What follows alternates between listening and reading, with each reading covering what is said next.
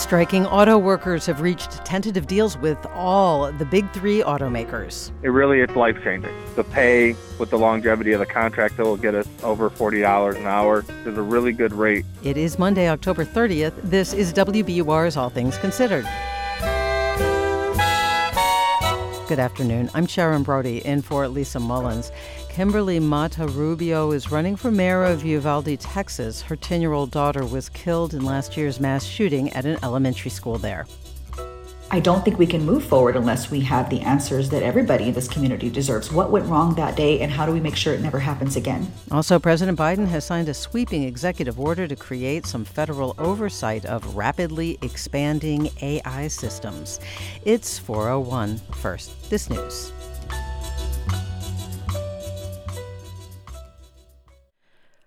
Live from NPR News, I'm Lakshmi Singh. The Israeli military says its ground troops in Gaza have freed a soldier who was held hostage there. It's the first known successful military operation to rescue a hostage in Gaza.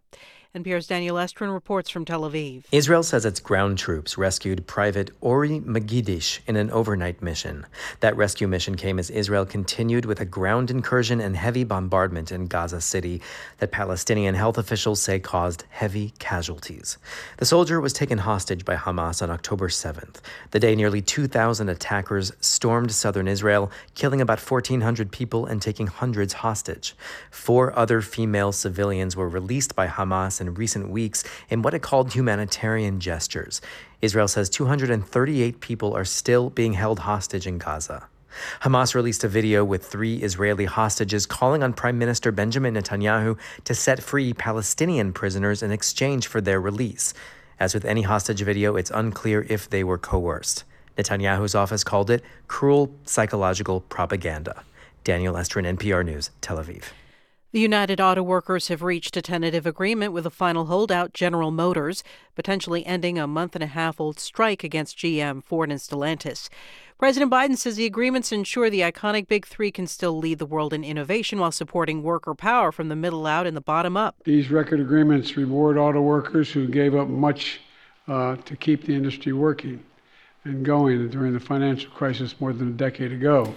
The tentative contracts still need to be individually ratified by UAW's members at the three companies.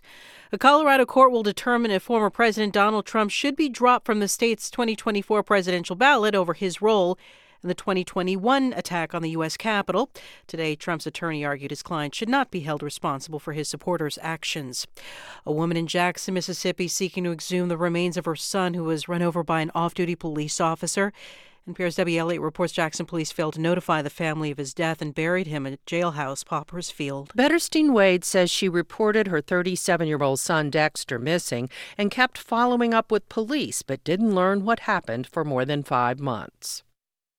What kind of system do we work upon? Do we have a system that works for us? Civil rights attorney Ben Crump represents the family. He says they will seek an independent autopsy and give Dexter Wade a proper burial. And make sure he has a headstone and not a pole with a number on it and a pauper's graveyard the mayor of Jackson, Mississippi, Chokwe Antar Lumumba, says the failure was not malicious, but a lack of communication between police and the coroner. Debbie Elliott, NPR News. It's NPR. This is 90.9 WBUR. I'm Sharon Brody in Boston. Student activists at Tufts University filed a complaint with the Massachusetts Attorney General today, alleging the school's ongoing investment in fossil fuels is illegal. Daniel Barshuk is a Tufts student and a climate activist. He says his group used a state law that regulates how nonprofits spend their money we basically state that Tufts holdings in fossil fuels break state law. Their central argument is that fossil fuel emissions harm the environment and human health in ways that contradict the university's mission. The activists estimate Tufts has $91 million in fossil fuel related investments. Students from five other universities in different states also filed similar complaints today. With all the rain we've had over the last several months, stormwater and flooding caused by stormwater runoff is on the minds of a lot of people. The Boston City Council held a hearing on the topic today. The council discussed how the city can help prepare for the heavier rainstorms that climate change is likely to bring in the future. WBUR's Miriam Wasser has more.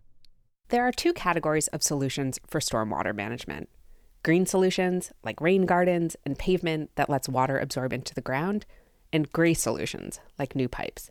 Kate England is Boston's director of green infrastructure.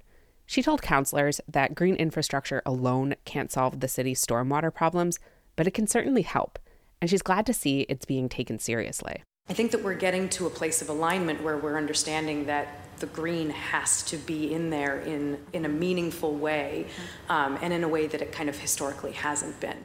The counselors also discussed potential zoning changes to dissuade people from building in flood zones. For 90.9 WBUR, I'm Miriam Wasser. The state has announced its low income home energy assistance program begins on Wednesday.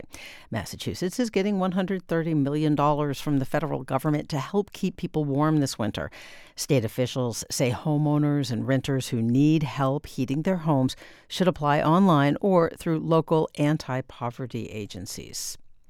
Tonight at the Garden, the Bruins face the Florida Panthers, and tonight the Celtics are in Washington against the Wizards. It's 52 degrees in Boston, some rain early, then clearing. Sunny tomorrow for Halloween, highs in the upper 40s. We're funded by you, our listeners, and by Carnegie Corporation of New York, supporting innovations in education, democratic engagement, and the advancement of international peace and security.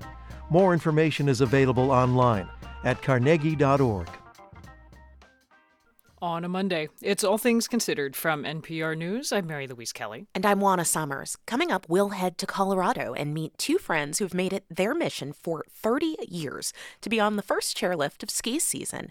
But first, after six and a half weeks, the auto workers' strike appears to be at the finish line.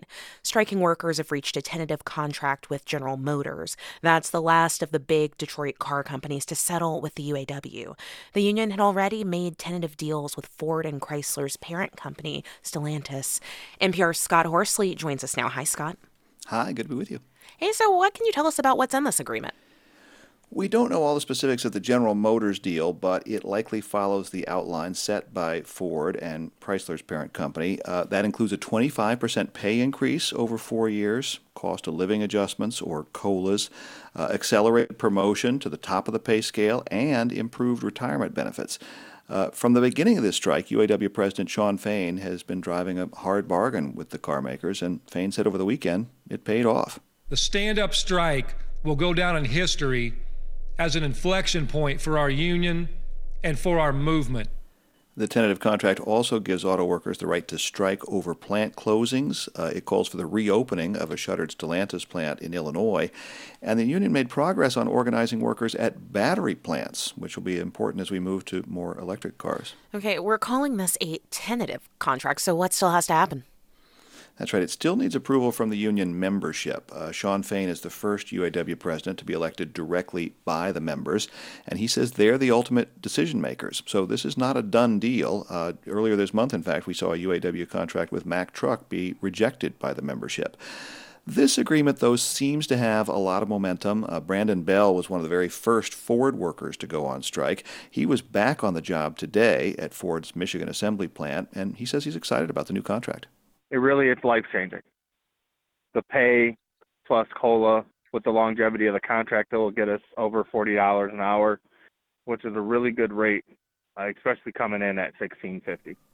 Now, this will certainly raise the Detroit company's labor costs, which were already significantly higher than their competitors. Ford says the contract would likely add about 850 to $900 to the cost of a car or truck. I mean, it, it seems like we've seen a lot of unions winning big wage gains this year. Is there a common thread to tease out here? You're right. There have been some big wins. Uh, Teamster scored a good contract at UPS. Uh, some of the airline pilots have won big wage gains. You know, popular support for unions is about as high as it's been in decades. Harry Katz, who's an expert on labor negotiations at Cornell, says the UAW did have some things working in its favor. The uh, economy is strong. The companies would have had a lot more to lose if the strike had continued. The union is strong. They can't replace the workers. So they had a lot of bargaining power and they exercised it.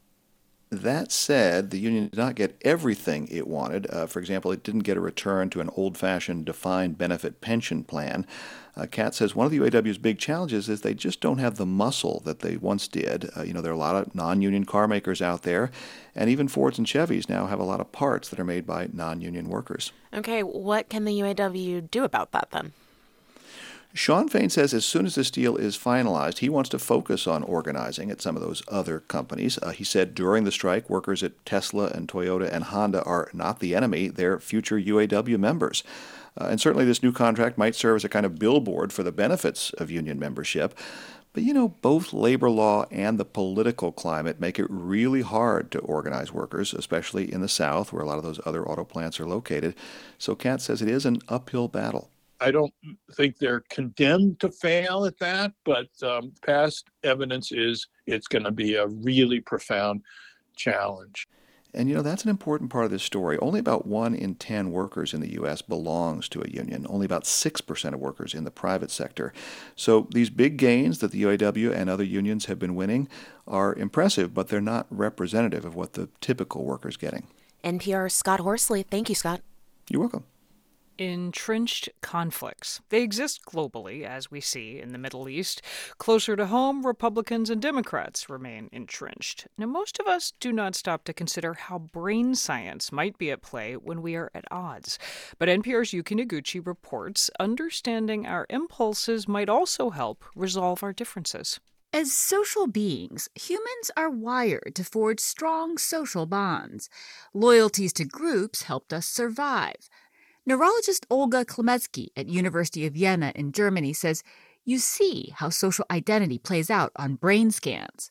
Seeing a comrade in pain, a fellow member of one's group, will fire the empathic part of the brain. My brain would simulate the suffering of the other person by reactivating how I feel when I'm feeling bad, right? But let's say an adversary is the one experiencing pain. Klimecki says not only does the same region not light up, we also sometimes see more activation related to Schadenfreude or malicious joy. That's not all. Conflict literally dampens our ability to feel love.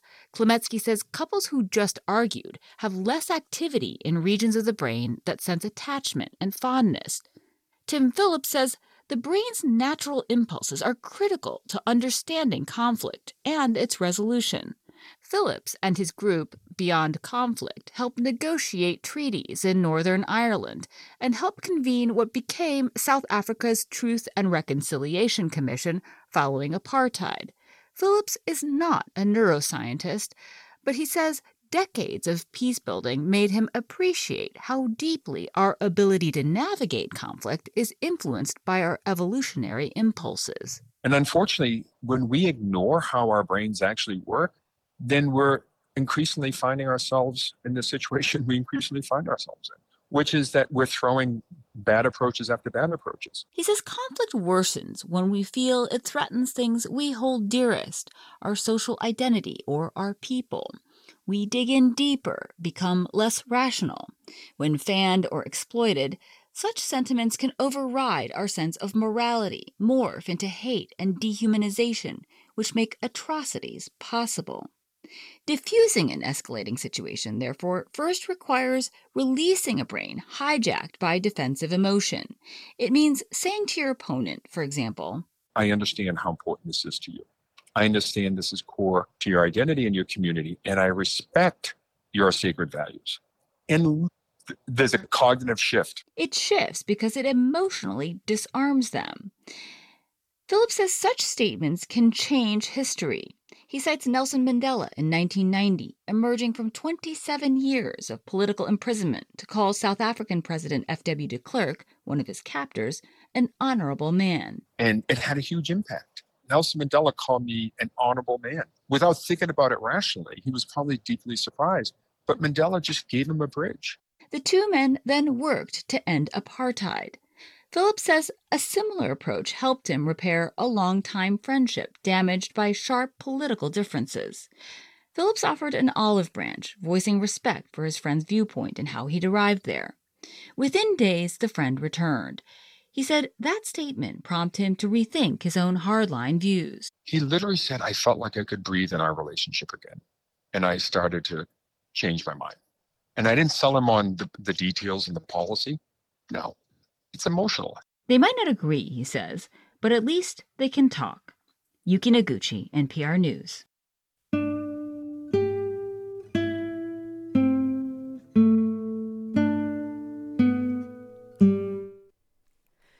Season has officially begun in Colorado.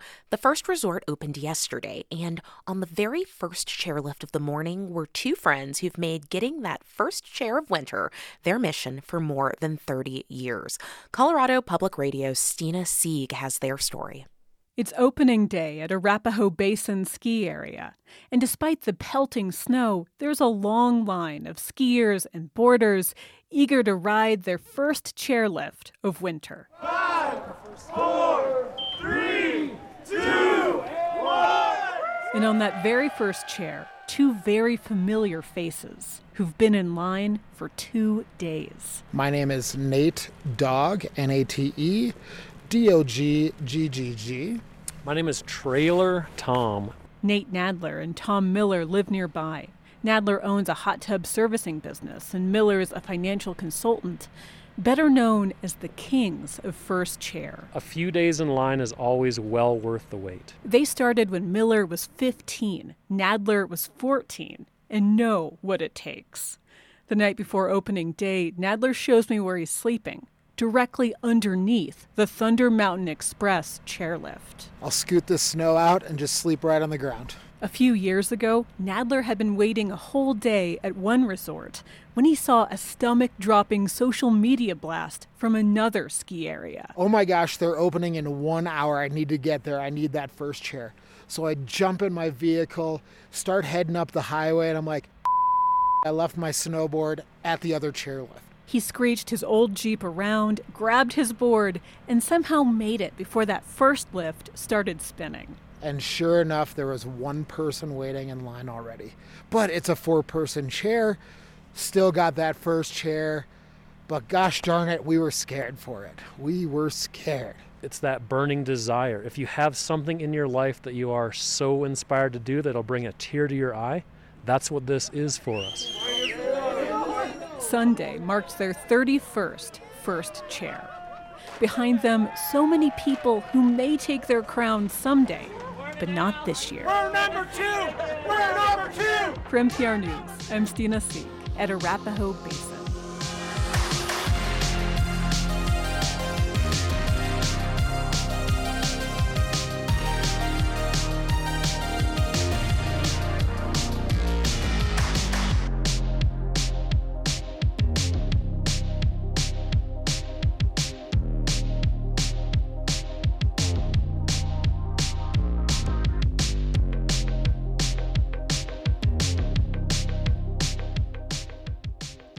You're listening to All Things Considered from NPR News.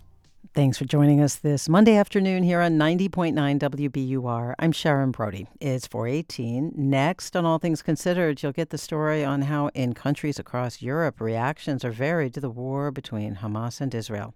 We're funded by you, our listeners, and by BU's Metropolitan College, offering graduate degrees providing competitive skills in the field of marketing. Find on campus master's programs in areas such as advertising and innovation and technology, along with online degrees in health communication and global marketing management. Visit bu.edu/slash MET. In business news, Deloitte predicts Boston area shoppers will spend more this holiday season compared to last year.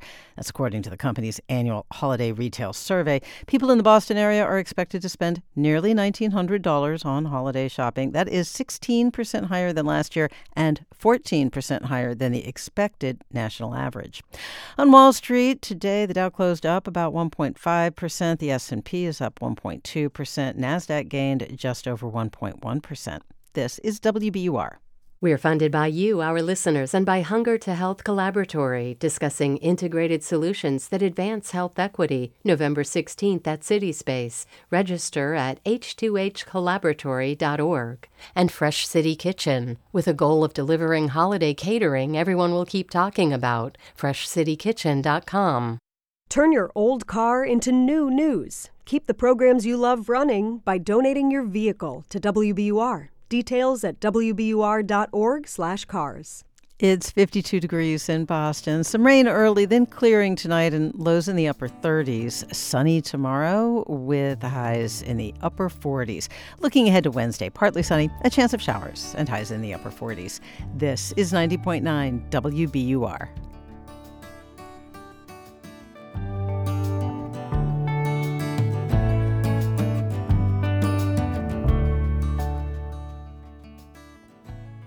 Support for NPR comes from this station and from Focus Features presenting The Holdovers. Paul Giamatti reunites with director Alexander Payne for the first time since Sideways. In select theaters Friday, everywhere November 10th. From Capital One, offering their premium travel card, Venture X. What's in your wallet? Terms apply. Details at CapitalOne.com. And from the William T. Grant Foundation, supporting research to improve the lives of young people at WTGrantFDN.org. It's All Things Considered from NPR News. I'm Mary Louise Kelly. And I'm Juana Summers. Let's look at how the war between Israel and Hamas is perceived outside the Middle East or the United States, specifically in Europe, where politics and culture were heavily shaped by war in the 20th century. Joining us are three NPR correspondents Lauren Frayer in London, Eleanor Beardsley in Paris, and Rob Schmitz in Berlin. Hi to all of you. Hi, Juana. Hello.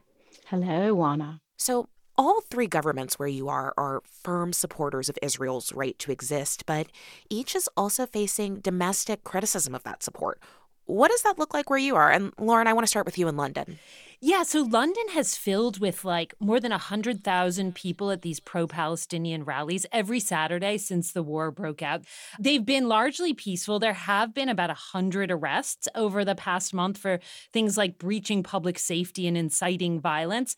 And today, the hardline Home Secretary, the government here is ruled by the Conservative Party, called these protests hate marches. And she's actually eh, asked police to arrest more of the protesters protesters, tweak the law if need be, redefine what free speech means, what extremism means under UK law. And let me just talk you through an example. This is the sound of a sort of boisterous crowd on a London subway train on their way to a pro Palestinian rally last week. Free, free. Palestine! Free. Palestine! And the guy saying free, free is actually the train conductor, like on the PA system. And then he ends with, oh, have a pleasant day, look after yourselves, be safe out there. But he was suspended from his job for taking part in that protest. And Juana, uh, this is Rob in Berlin. You know, if a train conductor said that here in Germany, he'd not only be fired, uh, but he might be criminally prosecuted for hate speech. Here in Berlin, all pro Palestinian rallies are banned. Schools have banned Palestinian flags, the Palestinian headdress, the keffiyeh, which is sort of a hipster uh, accessory that a lot of teenagers wear because it's getting cold out here as scarves, but they can't wear them anymore. Uh, you know, and the reason that Germany is so strict about this is because of the German concept of Staatsräson. And this literally means reason of state. And it means that because of the atrocities that Germany committed against Jews in World War II, the existence and security of Israel is connected to the foundation of modern Germany. And that's why Germany is taking these protests so seriously. And Eleanor, you're in Paris. What about France is different and how it approaches the war in Israel and Gaza? Yeah, I think France is somewhere in between these two um, examples we've just had. You know, France actually has the largest Muslim and Jewish populations in Europe. So Macron, President Emmanuel Macron, is trying to have a somewhat of a balanced approach. So, of course, France condemned the Hamas terrorist attacks and, and supports Israel's right to defend itself but he's trying to also call for a humanitarian truce to get aid through. You know, Macron is under a lot of pressure. 35 French citizens were killed in that Hamas attack, and that's more than any other foreign nation, I believe, even the US.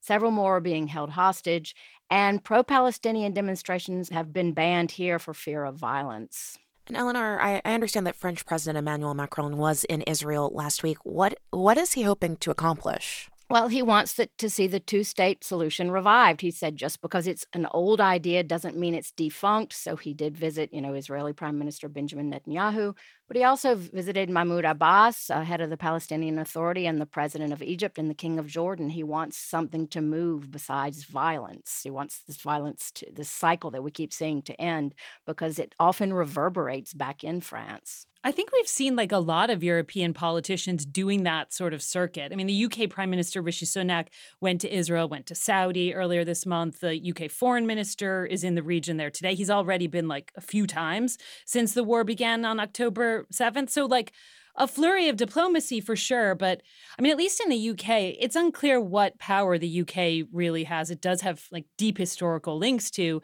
to the region of British mandate Palestine before you know the, the, establishment of the state of Israel.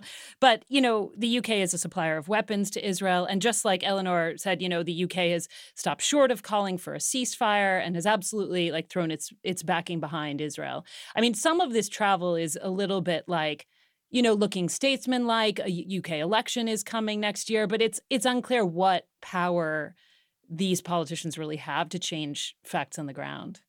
Rob, what about in Germany? What would the German government like to see happen in this war? Well, Chancellor Olaf Scholz has been very firm in his opinion that Israel has a right to defend itself, but that's the extent of his comments. He also supported the European Union stance released last week in a communique that called for, quote, humanitarian pauses in the conflict so that people in Gaza could receive humanitarian assistance. The EU is one of the biggest funders of aid to the Palestinian territories, and Germany gives around $20 million a year. So this is a priority too for Germany. But Germany also, like the US, sells weapons to Israel, weapons that are now being used against Palestinians. I mean, this war has touched so many people in so many places in unexpected ways. Lauren, in Britain, is public opinion changing as Israel continues its offensive in Gaza? Yeah, there was a poll recently that showed 89% of Britons support a ceasefire, but the UK government and both main political parties in Britain have stopped short of calling for a ceasefire. There's been a big backlash within the opposition Labour Party Two dozen party officials resigned in protest. Big names like London Mayor Sadiq Khan, Manchester Mayor Andy Burnham are going ahead and calling for a ceasefire, breaking with their party leadership.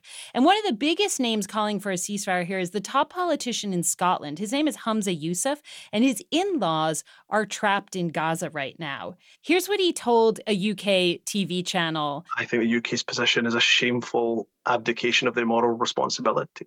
You know, when I spoke to my mother in law last, she told me that she felt completely abandoned by the UK government and you know how many more children have to die? So he's one of the strongest voices calling for a ceasefire here and he has a very personal connection to gaza. Eleanor i want to ask you the same question.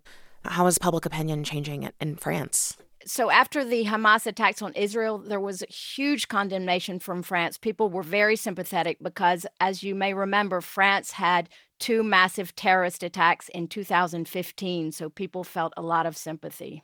But as this bombing goes on, Juana, of Gaza, it, things are getting difficult. There have been 800 anti Semitic acts since October 7th. That's double the number from the entire year of 2022. So Jewish people are, are nervous. And finally, to you, Rob, is the war having any impact on German policy toward Israel? I think it's probably strengthening Germany's position in, in defending Israel. There are several European leaders that have spoken out against Israel's cutting off of water and supply lines to Gaza, but Chancellor Olaf Scholz has refrained from this criticism. Instead, he says that Israel is a democratic state guided by humanitarian principles, and because of that, he believes the Israeli army will also observe the rules that follow international laws. So you know, this view sounds to some probably a little naive, and it's definitely a bit isolated when compared to the view of other EU leaders. And it's rooted really in Scholz's cautious approach to Israel that is really guided by what he sees as Germany's historic responsibility towards Israel. That's NPR's Rob Schmitz in Berlin, Eleanor Beardsley in Paris, and Lauren Frayer in London. Thanks to all of you. Thanks. Thank you. Thanks for having us. This is NPR News. Good afternoon. I'm Sharon Brody. It's 429 and coming up in about 20 minutes here on 90.9 WBUR, you'll hear about President Biden signing an executive order to create some federal oversight of AI. That and much more ahead on All Things Considered. It's 52 degrees in Boston, some rain early, then clearing tonight, lows overnight dropping to the upper 30s. For Halloween tomorrow, plenty of sunshine and highs in the upper 40s. This is WBUR. WBUR supporters include Burton's Grill and Bar, with modern American cuisine and signature dishes like crab crusted haddock and superfood salad. Eight locations in Greater Boston. Burton'sGrill.com. I'm Robin Young. Erin French is the creative force behind one of the hardest restaurants in the country to get into, The Lost Kitchen, and now in a new book she's sharing some of her secrets. This book is really about giving you that tool to add a little something special that you can take something that feels ordinary and make it extraordinary. Next time, here and now. Listen again tomorrow at noon on 90.9 WBUR.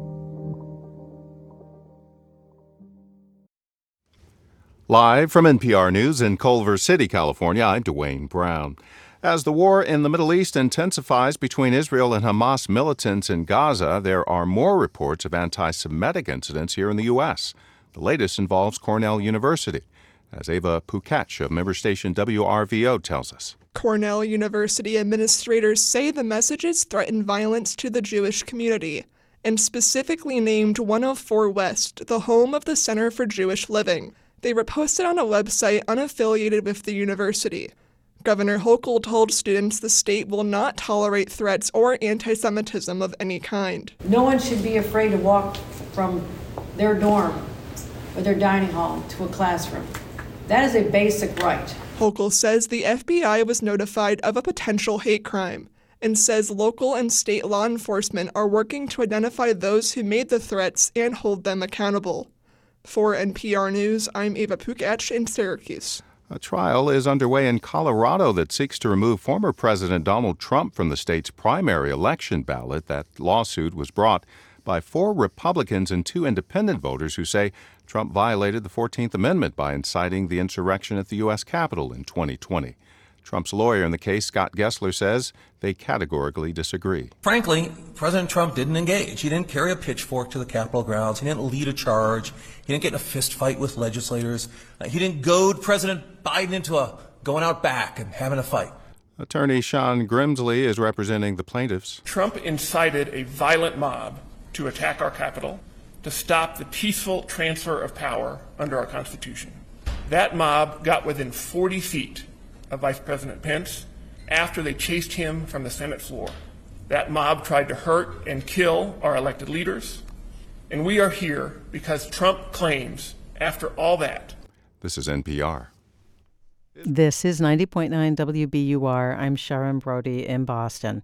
An emergency hearing is scheduled for tomorrow in a class action lawsuit to stop the state from making changes to its right to shelter law.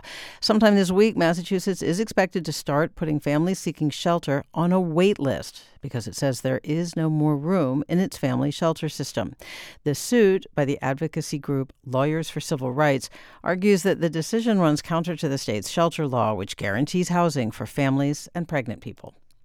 People with expertise in children and grief are offering guidance for parents in the days following a mass shooting in Lewiston, Maine.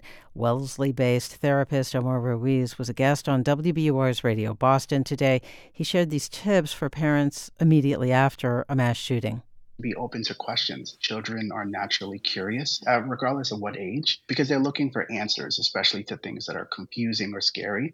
And for parents just to do their best to listen to them, stay calm and offer some reassurance because they're they're scared. Their brains are still developing and they need that support. He says parents should emphasize to their children that they're safe. He also says kids should be encouraged to stay in contact with teachers and other school staff if they get scared.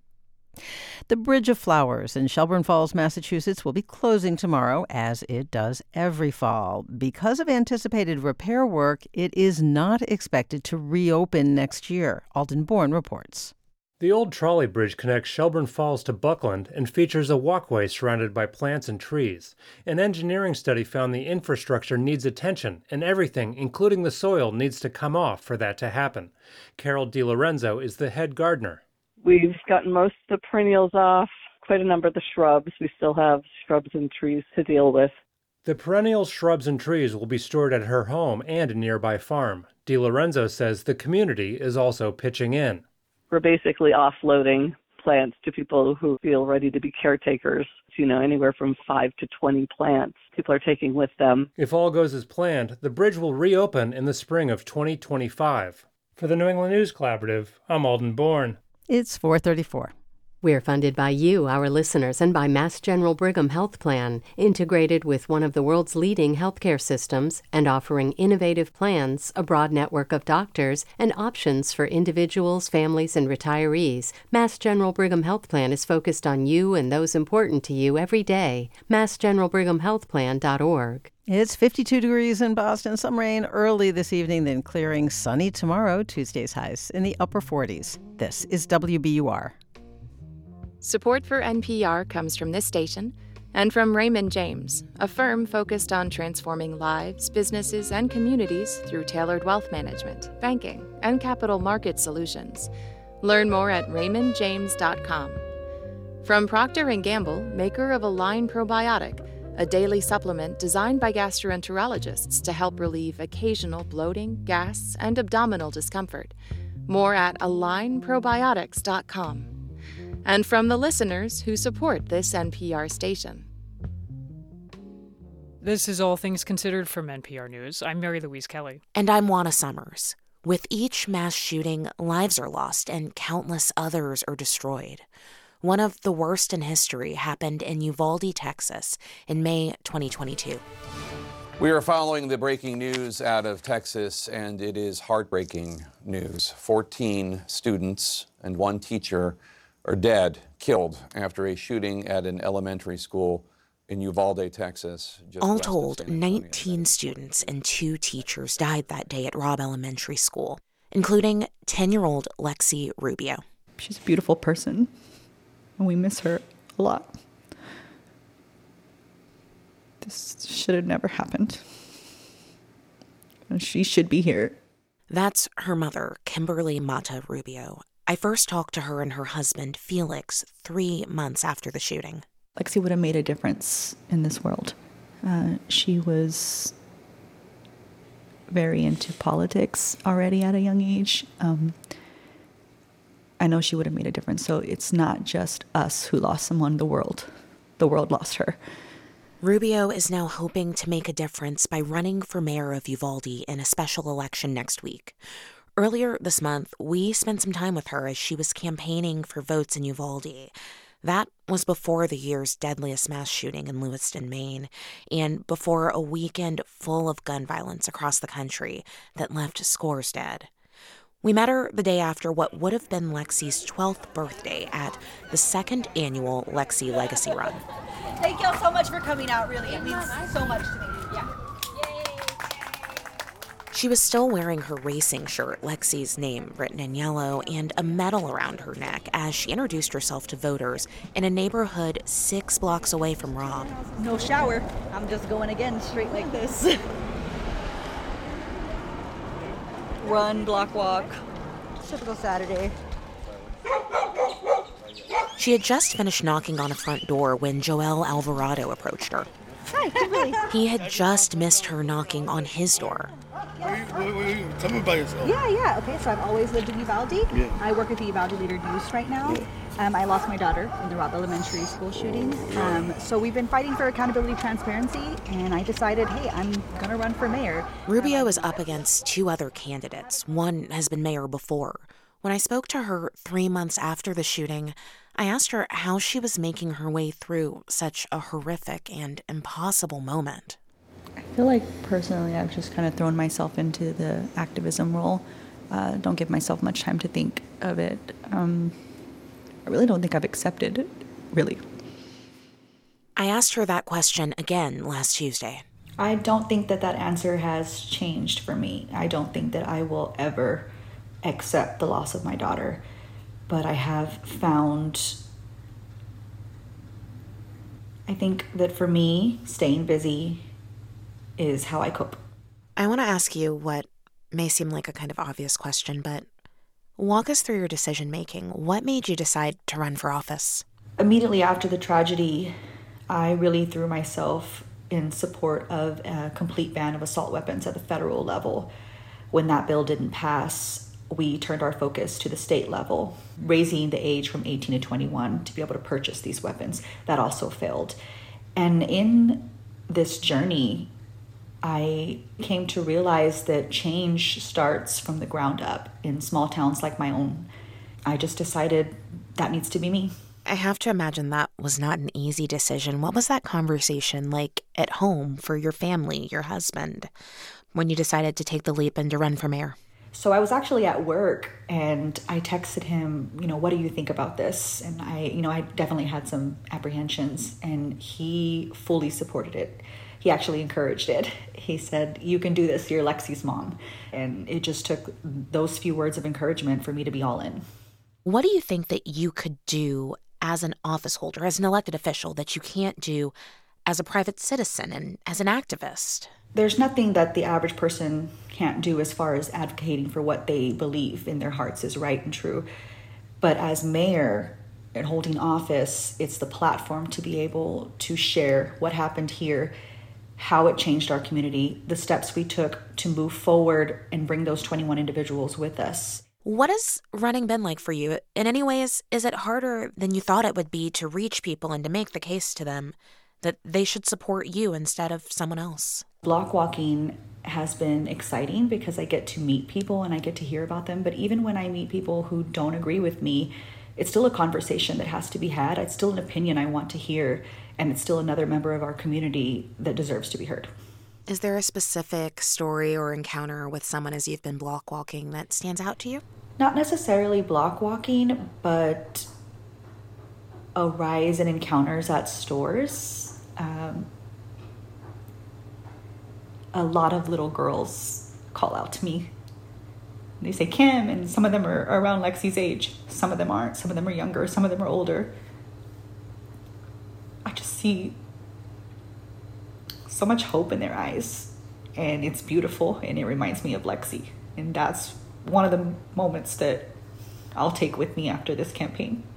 When you talk to people, whether it's out there block walking or at other events, what are the types of things that you're hearing from people there? What do they want in a new mayor? What do they want for their community? What I'm hearing is number one, healing. Um, I think everybody feels the tension in this community right now, and people do want to move forward. It's just what does that look like? That varies from individual to individual. I want to stick with talking about this tension for a minute here. When you're having conversations with your friends, your neighbors, would be supporters, where do you see the tension between residents and Uvalde? What's going on there? I think it feels like it's those who back the 21 and those who want to move forward forget, push everything under the rug. A lot of the tension also stems from our a calling for accountability and transparency with regarding the investigation, the failures that day. Um, I don't think we can move forward unless we have the answers that everybody in this community deserves. What went wrong that day, and how do we make sure it never happens again? And when you say the 21, you're talking about the 21 people who were killed at Robb Elementary, is that right? Yes. What difference do you think that your leadership could make for your community, a community that has been so marked by tragedy? I feel like I carry empathy that others don't. I lost my daughter, so I'm one of the ones that lost the most, you know. But I also understand the other side, and I also understand that there's this need to move forward because you don't want to stay in this heaviness, this pain. I completely understand. I also want what's best for my entire community. Before I let you go, what do you think that Lexi would think about you running for mayor? What do you think she'd have to say? one, Lexi is extremely competitive, so I know she would be excited and helping me on the ground any way she could. Um, I think she'd be really, really proud of me. She loved to read about women in positions of power, and I know she would have made a difference in this world if she'd been given the opportunity, so I want to do that for her. Kimberly Mata Rubio. She's running for mayor of Uvalde, Texas. Kimberly, thank you. Thank you. This story was produced by Karen Zamora and edited by Courtney Dorning.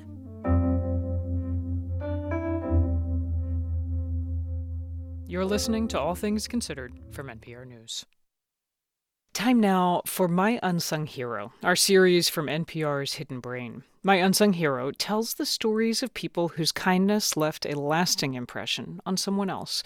Today's story comes from Jennifer Reinhart. One night in 2003, Reinhart suffered a traumatic fall that left her with life threatening injuries. After three major surgeries and a medically induced coma, she was in tremendous pain. She remembers being in the hospital on a large amount of morphine to help her sleep through the pain.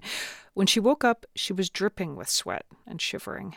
I was so cold but shivering made my whole body hurt and so i was also crying because it, it hurt so bad and and i was shivering and i couldn't stop and i managed to reach the call button and called for the nurse and when the nurse came in and saw what was happening she's like oh honey we'll we'll get you out of this bed and we'll get you into clean sheets and i just was panic struck because every single piece of me hurt so badly I, I didn't know that i would I felt like I didn't know if I could even survive being moved out of the bed.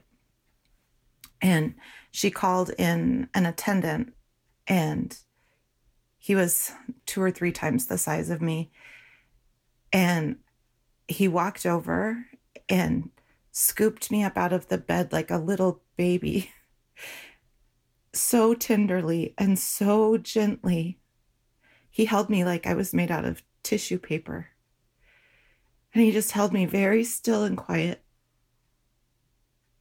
and hummed a song very quietly while the, the, nurses came in and quickly got the sheets changed. There was something about the power of the sound of his voice and the vibration in his chest and how gently he was holding me that just put a balm and a soothingness over that pain that I was feeling. When he set me back down in the bed and they changed my hospital gown and I was back in dry, warm, they brought warm blankets. It was really the first time since I had fallen that I felt sure that I was going to live through this. And then I'd get back home to my children Oh, I wish he could have known just how much he helped me.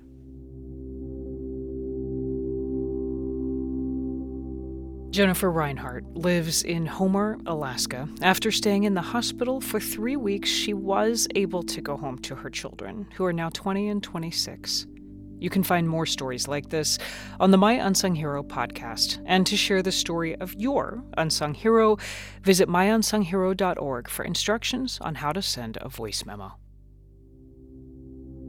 Support for My Unsung Hero comes from Subaru, featuring the new 2024 Subaru Crosstrek Wilderness with off-road capability and 9.3 inches of ground clearance, designed for adventure seekers. Learn more at subaru.com/wilderness.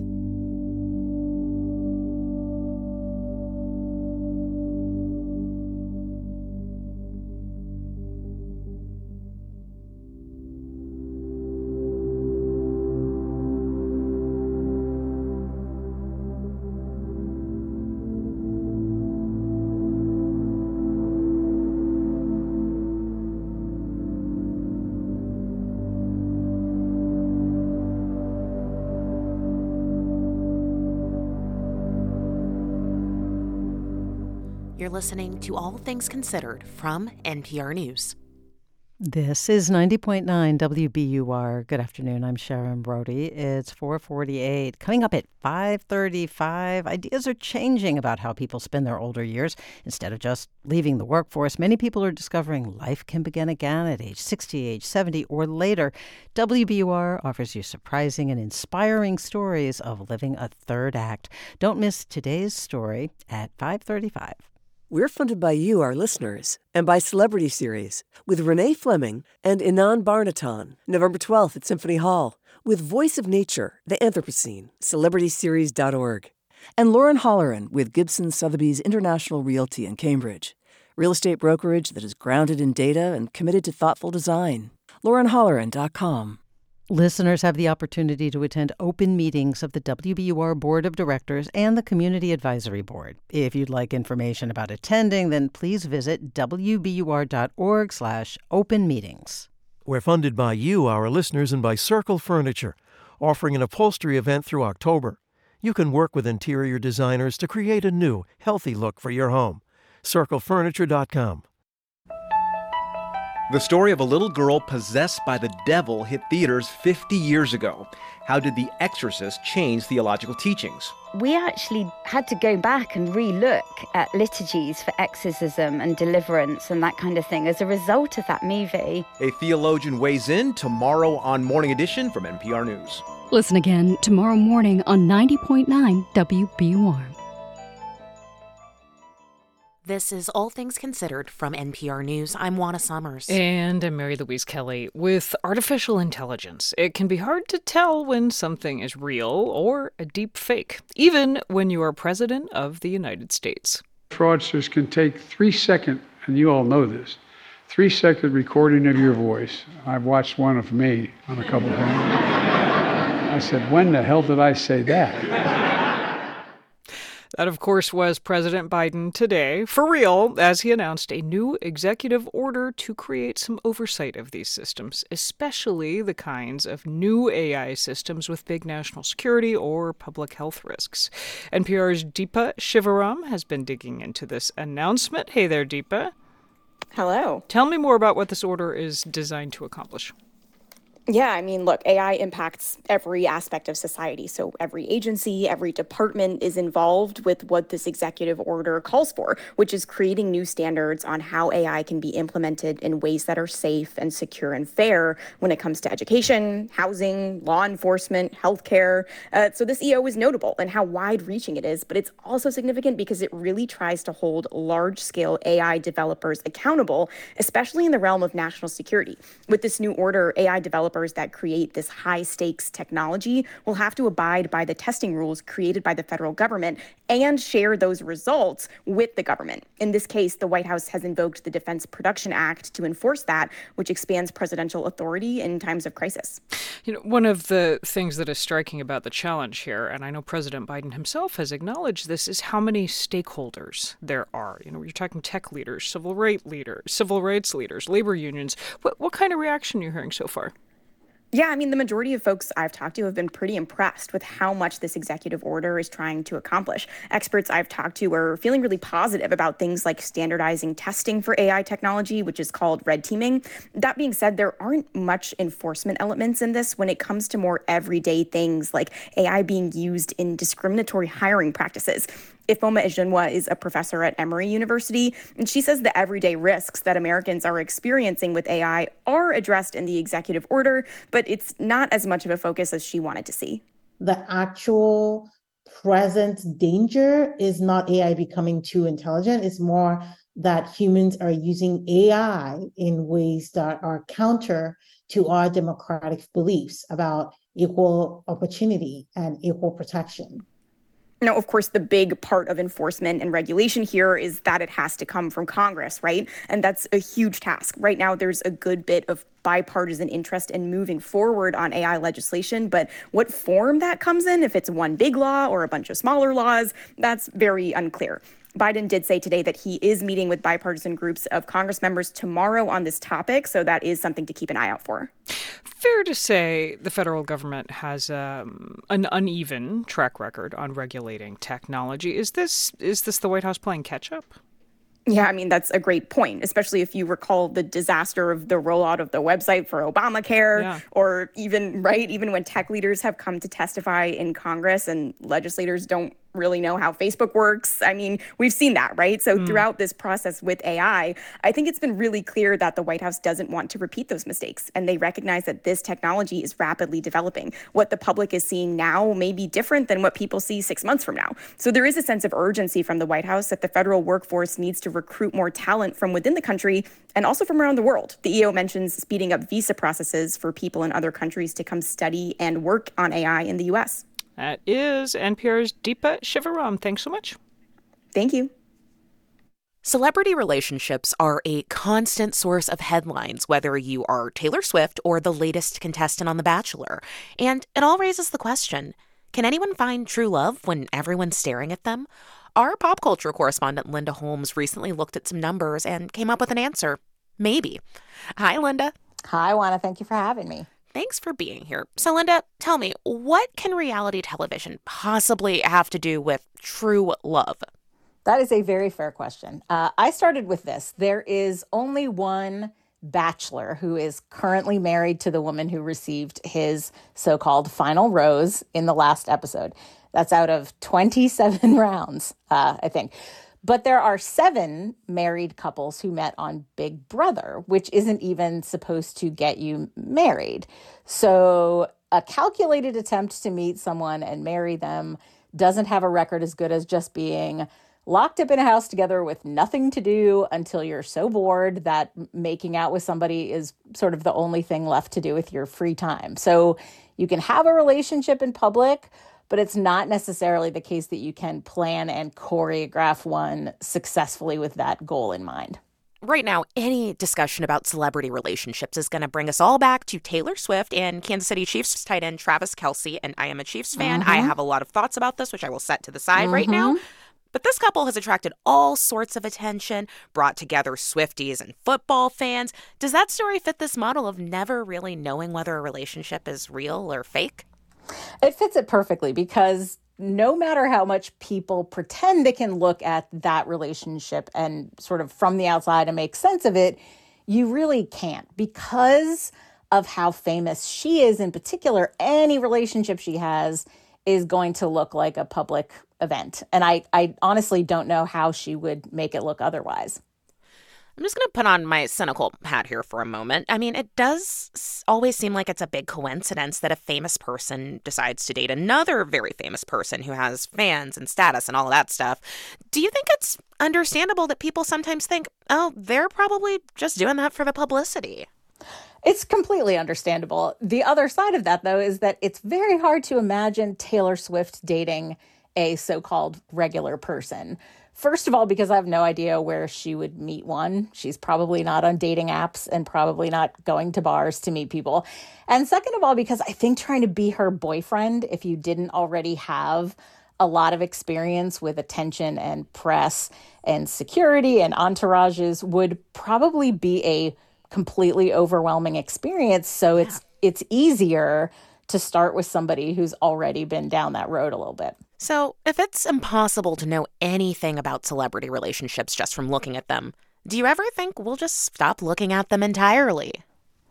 That would be great. Probably for the people involved almost as much as for the rest of us, but probably not. You know, Hollywood relationship stories are uh, as old as Hollywood. Celebrity relationship stories are are as old as celebrity itself. And we certainly never run out of dating shows. Um, Max just started showing one from the UK called Naked Attraction, where everybody meets in the nude. Hmm. So, yeah. So it's safe to say, uh, you know, gawking at the dating process is not going to go out of style. That's our pop culture correspondent, Linda Holmes. You can find her essay on celebrity relationships on npr.org. Linda, thank you. Thank you so much for having me.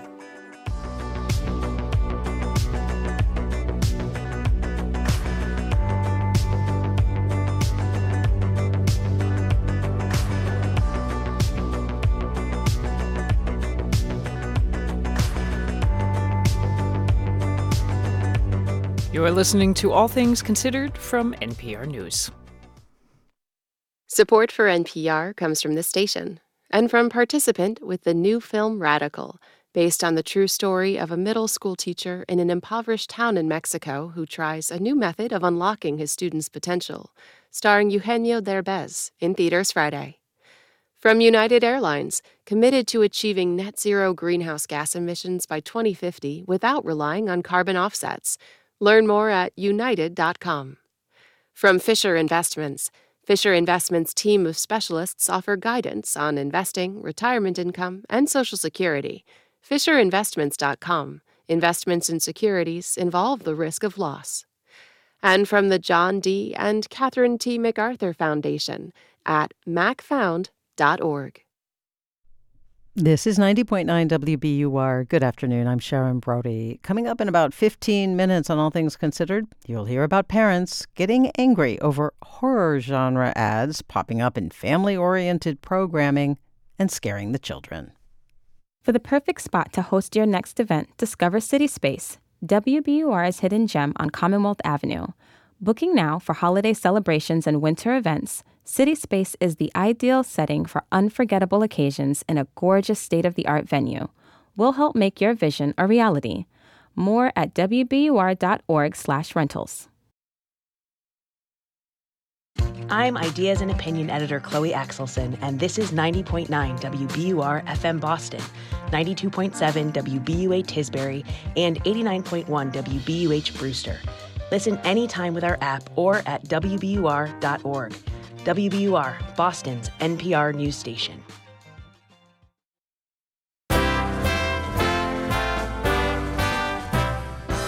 Israel has expanded its military operation in Gaza, and conditions for civilians continue to worsen. At this point, we don't care much about how intense the bombing is um, as long as we come out alive in the morning. It is Monday, October 30th. This is WBUR's All Things Considered.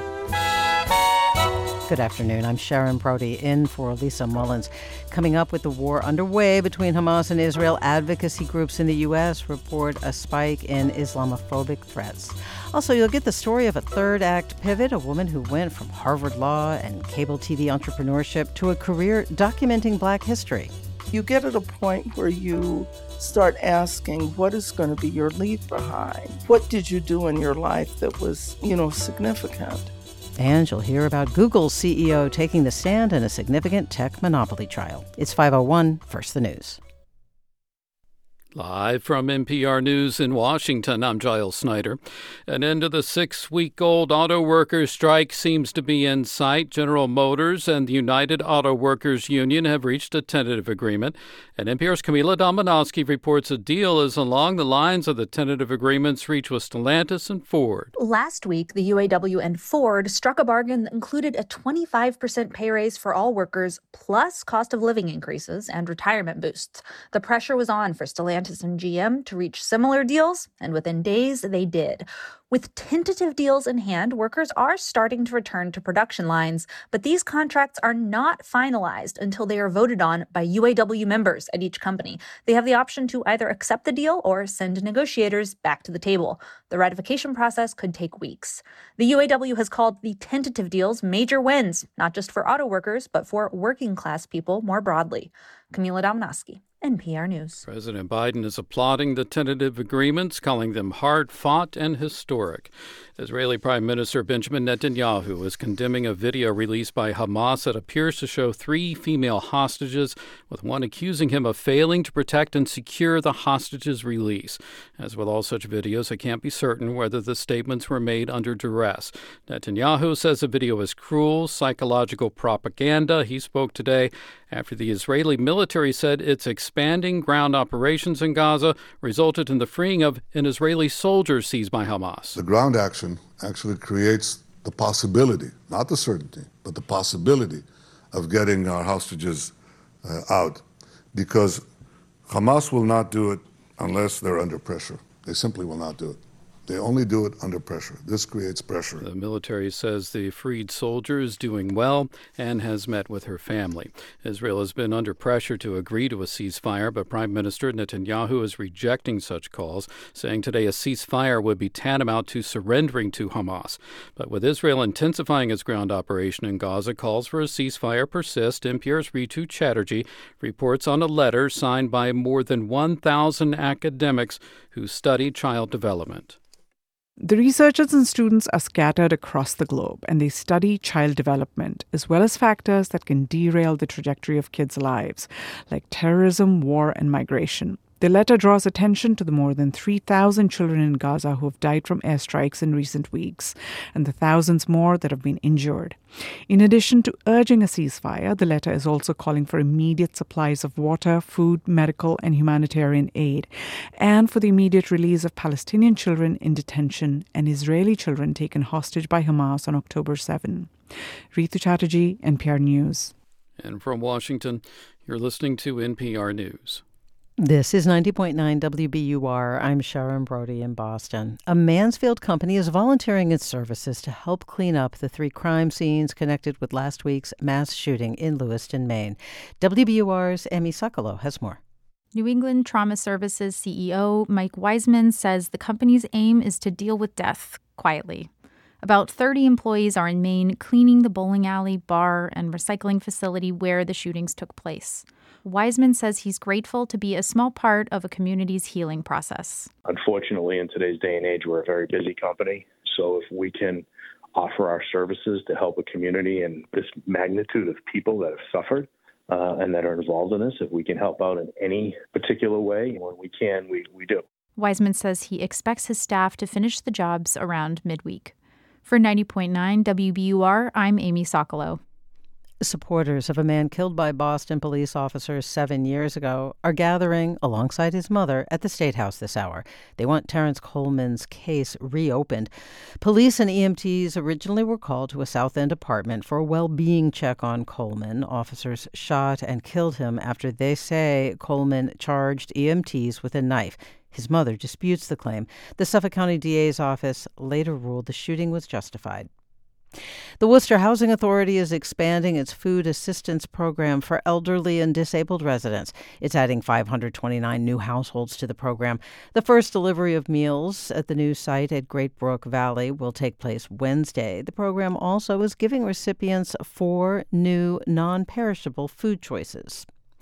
Activists are calling on the owners of a Bow, New Hampshire power plant to stop burning fossil fuels. Eight people at a protest yesterday were arrested for criminal trespassing after paddling small boats in the Merrimack River near the plant. The protest was the latest in a series of actions from groups hoping to shut down the coal plant and ensure it does not turn into a gas fired power plant. Kendra Ford is an organizer with the climate advocacy group at 350 New Hampshire you know, we've said for a lot of years to just shut it down, and now we're really saying it's time for this to transition. It's time for this plant to become another kind of energy source, a clean energy source. She says the group would like to see the plant become a solar power and battery storage facility. Both the Bruins and Celtics are in action tonight. The 7 0 1 Bruins host the Florida Panthers at the Garden, and the 2 0 Celtics play the Wizards in Washington. It's 52 degrees in Boston, some rain early tonight, then clearing sunny tomorrow for your Halloween, highs in the upper 40s. We're funded by you, our listeners, and by the estate of Joan B. Kroc, whose bequest serves as an enduring investment in the future of public radio and seeks to help NPR produce programming that meets the highest standards of public service in journalism and cultural expression. This is All Things Considered from NPR News. I'm Mary Louise Kelly. And I'm Juana Summers. It is now the fourth day of Israel's ground invasion into Gaza in response to the October 7th Hamas attack that killed 1,400 people in Israel. Fatalities in Gaza continue to grow. Israeli attacks there have now killed more than 8,000 people, according to Gaza's Ministry of Health. Shelters run by the UN Palestinian Refugee Agency, or UNRWA, are crowded with roughly 670,000 people, four times the number they're built to withstand. Medical facilities are also operating at their limit. Dr. Fadel Naim has not left Al Ahli Arab Hospital in Gaza since the war began. The telecoms blackout over the weekend left him and his colleagues unable to communicate with other hospitals or with their loved ones. They were one of the most difficult hours we have lived through in recent days. When phones started working again, Dr. Naim says his heart was filled with joy, as if the war had ended. Each of us started calling our loved ones to reassure that they are okay, and our hearts beat hard when the person we called didn't answer because we hadn't any connection, any communication with our people for too long.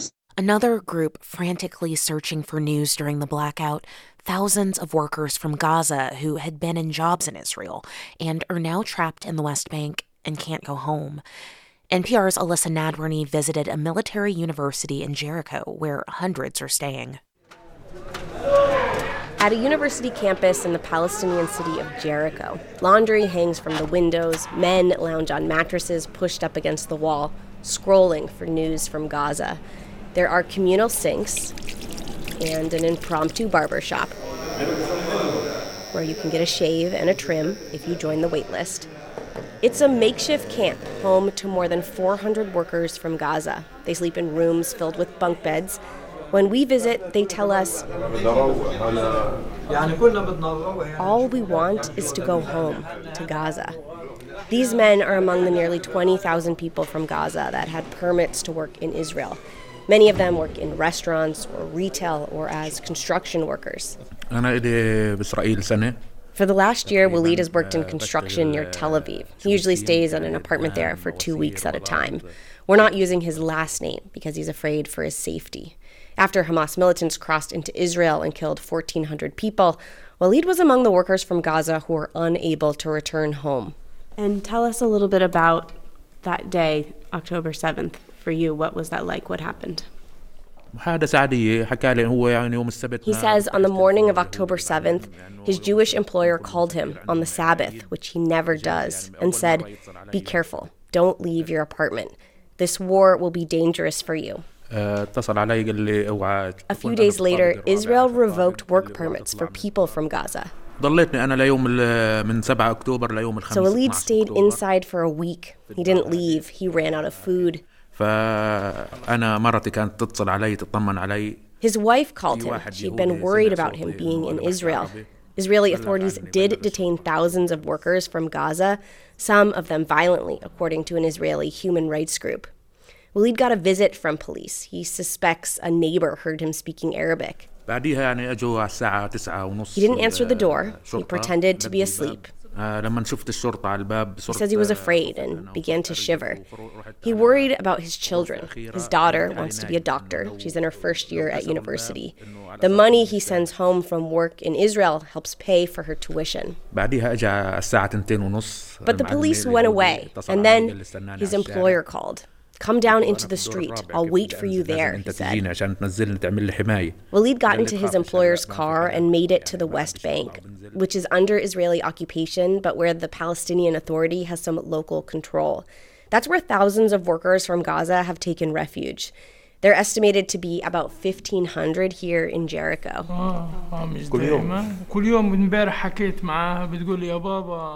At the university, Belitas leaned on other workers to process all this loss of their livelihood, some their family members, many their homes. Ibrahim Afrani's family survived Israeli airstrikes while seeking cover at a playground. He's from northern Gaza and had a permit to work in Israel at a store stocking vegetables. He told us through our producer, who interpreted, that there are no buildings left in his neighborhood. He had a video, but it disturbed him too much that he deleted it. He didn't want to see it anymore. It was too disturbing for him to see it, so he deleted it. Watching it over and over again. تقريبا مرتين ثلاثة طلعت أربع خمس مرات زي هيك وعاود محيته امبارح. He watched it four or five times and then he was like I'm gonna delete it and he deleted it. نفسية ما أنت عارف النفسية فيش نفسية لقيتها. My uh, mental state of mind is destroyed. I'm in a very bad place right now. Alfrani has nearly two dozen nieces and nephews, and he gets overwhelmed thinking about all those children going through this trauma right now. Israeli bombardments have killed more than 8,000 people in Gaza. What's her name? Leanne. Lan? Leanne or Razan? Alfrani scrolls through his phone, looking at photos of his two young daughters. They help him forget all the bad things that have happened in these last three weeks. My brother is missing, who also is a worker. His brother, who works in the north of Israel in a town called Nahariya, has been missing for 20 days. Alfrani last talked to him at 11:30 a.m. the day after the attack by Hamas. He hasn't heard from him since. The other workers staying with his brother told him the Israeli military came and detained him. According to human rights groups, thousands of workers have since gone missing and are thought to have been arrested by Israeli police. In the courtyard of the university, Bassel Israin tells us even though he and the other men are safe here, they'd rather be home in Gaza. I am feeling in my house, but but my heart, my mind, not here. His wife and five children are staying in Al Shifa Hospital, where the UN estimates some 50,000 people are seeking refuge from Israeli airstrikes. He relishes every text message, every call, even if they are chilling. My son, his name Ali, I speak with him. Ali, how do you do? How are you? How do you find? Uh, Baba, I am okay. I am. But uh, do you know what I do? I told him, what do you do? Baba, I am write my name in my hand now. He writes his name on his arm. Ah, why? I told him why. Maybe I am, I am killed. I want to be, you know, this man, this young. I want them to know who I am when I die. Yeah. It's a big problem for him. What does it feel like for you Yeah. on the other side of that phone call to hear that, but to be here? No, I want to be to go to Gaza. If you can to put me your baggage, if you can, I want to die with my children. I am father, but now my children without father.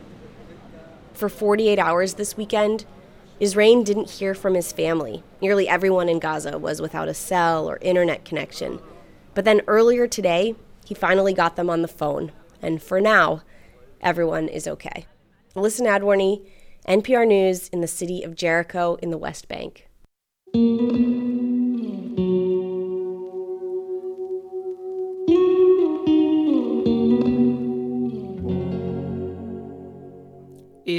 You're watching TV or streaming or at the movies around Halloween, you are likely to see trailers for horror movies.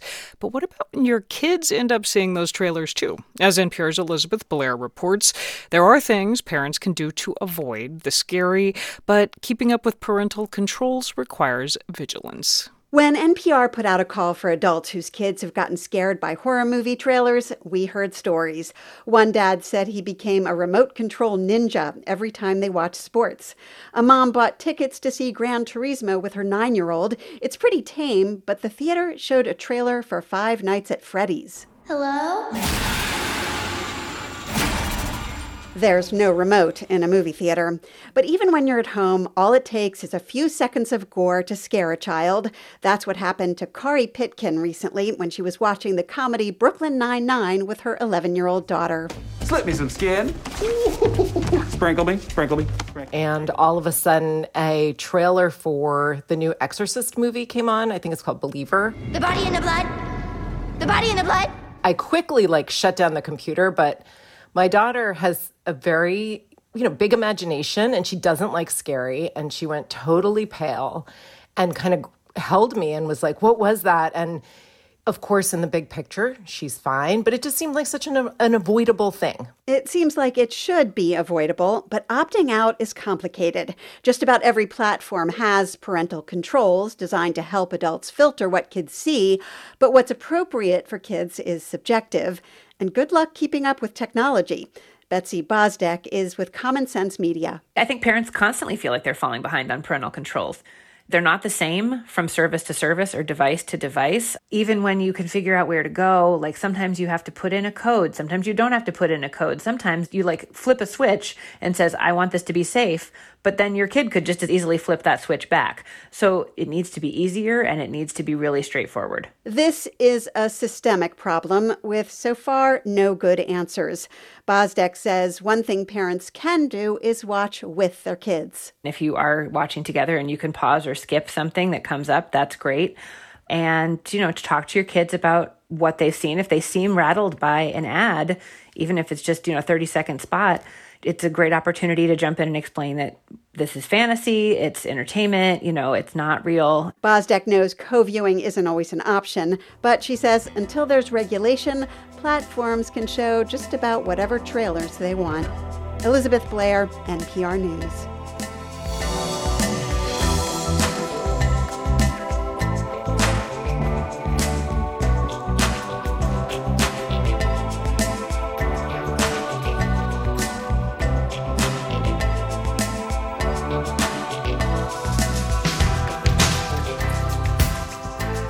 You're listening to All Things Considered from NPR News. This is 90.9 WBUR. I'm Sharon Brody. It's 518 and coming up in about 15 minutes here on All Things Considered, finding a new direction in life's third act. WBUR supporters include Ocean State Job Lot, partnering with customers to help veterans stay warm by giving coats to those in need. OceanStateJobLot.com. If you're catching a Boston Celtics game at TD Garden, then prepare for some beer sticker shock. A new report from the sports betting news website bookies.com finds that a beer at the Garden is the most expensive in the NBA. The average price of a 16 ounce beer will set you back $19.87. The cheapest beer in the NBA is in Cleveland at $5.78. On Wall Street today, the Dow closed up about 1.5%, the S&P is up 1.2%, Nasdaq gained just over 1.1%. This is WBUR. We're funded by you, our listeners, and by Sunbug Solar, committed to being a partner in renewable energy from consultation to installation. Learn how you can build a resilient future at sunbugsolar.com. It's 49 degrees in Boston, some rain this evening, then clearing tonight, and lows overnight in the upper 30s. Tomorrow for Halloween, sunny skies and temperatures in the upper 40s. This is 90.9 WBUR.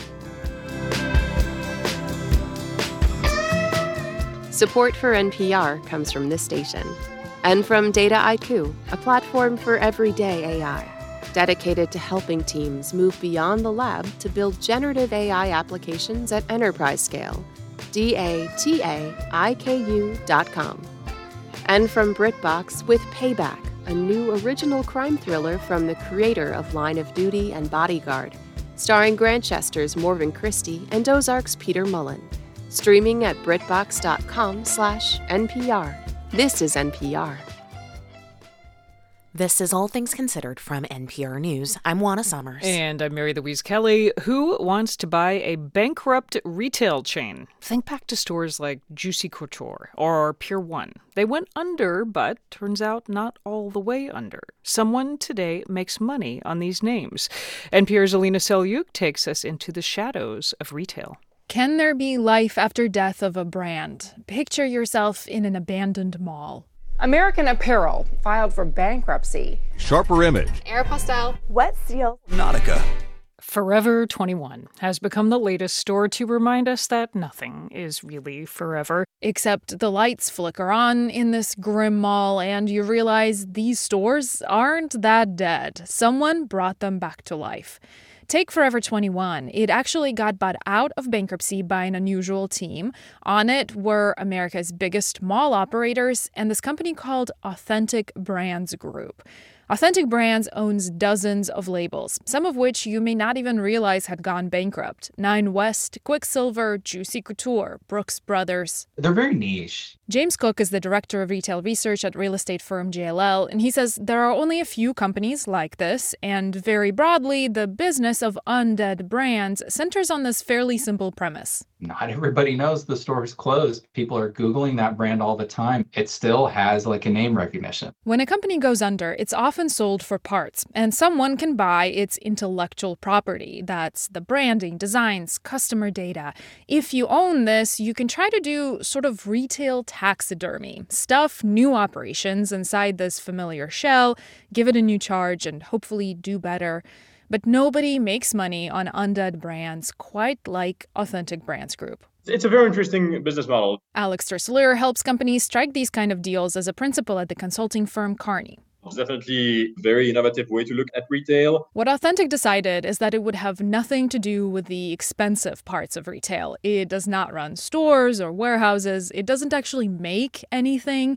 Instead, it owns the label, the branding, and sells licensing rights. You know, manufacturer, the actual company that will produce the good will pay you some kind of royalty fee to use the design, the brand. And so, if you go, say, into a Brooks Brothers and buy a shirt, someone paid Authentic Brands to put that label on that shirt, to run the store under the brand. And Authentic is like the puppet master with hundreds of strings, making sure the quality is right, the marketing is good, the brand stays relevant and worth it for everyone. The sole owner of basically everything that makes a brand cool. Authentic does this for fashion labels, but also famous people. It controls global branding for Elvis Presley, Marilyn Monroe, David Beckham, and Shaquille O'Neal. This approach, stripping out all the retail overhead and just focusing on buying and recharging brands, it can be really profitable. Authentic did not answer NPR's questions, but three years ago, the company said its revenues were close to half a billion dollars.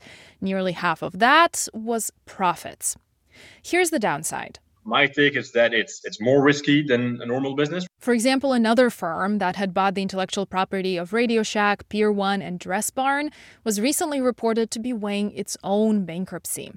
That's why Tercelier describes this as a business built on leaps of faith. And so far, Authentic Brands seems to be landing on a few gold mines.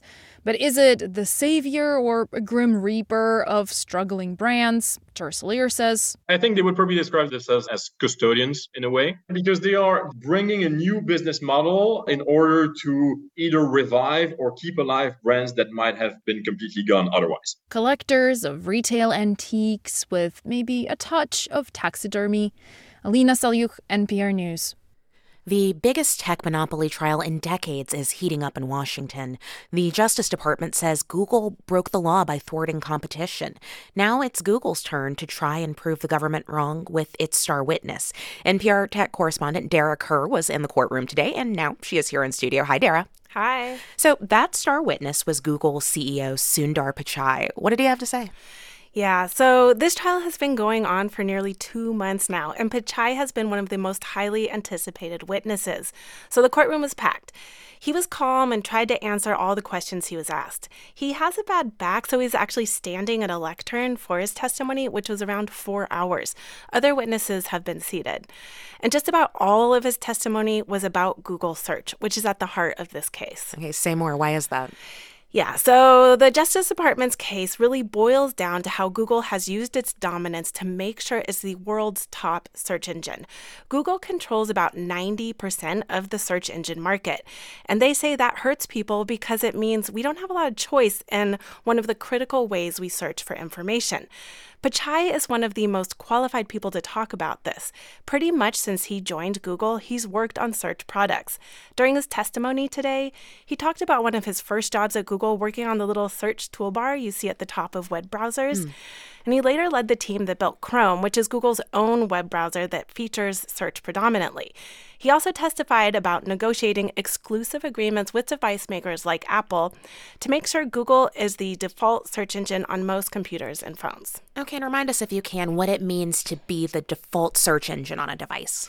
Okay, so when you open your iPhone, say, and go to Safari to search for something like nearby restaurants, you probably don't notice it, but even on Apple's Safari, that search happens automatically on Google's search engine. Huh. Yeah, so that's because Google has a very lucrative deal with Apple. And Google has these agreements with other companies like Samsung, Verizon, web browsers like Mozilla's Firefox. During the trial today, the Justice Department's attorneys kept hammering on the point that Google has paid billions of dollars every year for these agreements. For example, in 2021, Google paid more than $26 billion, yes, 26 billion to ensure its search engine was the default on most mobile devices and web browsers. And the Justice Department says Google uses its vast power to illegally stomp out competition, meaning there could be better alternatives, but it's just impossible to compete. Okay, well, four hours of testimony. What did Pichai have to say about all of that? Yeah, he agreed that these defaults are extremely valuable to Google, and that's why it pays billions of dollars to keep them. He saw several, well, we saw, not he saw, he saw them too, but we saw several emails and internal documents basically saying how important it is for Google to be the default.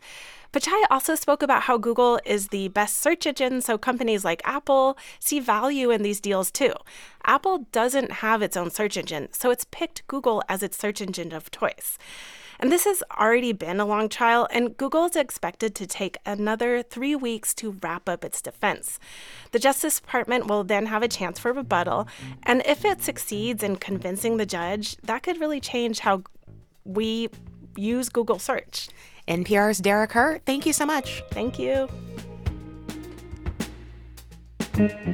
Support for All Tech Considered comes from Dataiku, a platform for everyday AI, dedicated to helping teams move beyond the lab to build generative AI applications at enterprise scale. D A T A I K U dot com.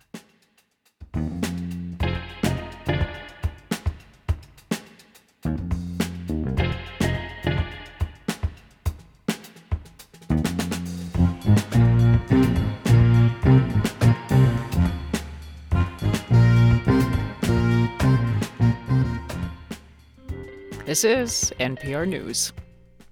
Thanks for joining us here on 90.9 WBUR. I'm Sharon Brody. It's 529 and coming up in about 25 minutes, a new study concludes it is unlikely that humans will limit global warming to the target set by the Paris Climate Agreement, but the researchers say all is not lost. That and more ahead on All Things Considered. Getting news alerts all day, is not the way to get a handle on the full story. WBUR is your source for context and perspective. Listen here on 90.9 WBUR or live on the WBUR mobile app. We're funded by you, our listeners, and by the Edward M. Kennedy Institute, hosting corporate events in a replica U.S. Senate chamber and high-tech multi-use spaces. Visit emkinstitute.org/events. And Walden Local Meat nourishing communities with sustainable meat and seafood from local farmers, delivered right to your door. WaldenLocalMeat.com. You know what I love about posting Morning Edition? I get to introduce the work of our incredible reporters or interview people living through their most joyous moments and sometimes their most difficult days. It helps me and you, our listeners, understand the world we live in. But it also costs money, so donate your car towards supporting the work. Here's how. Learn more at wbur.org/cars.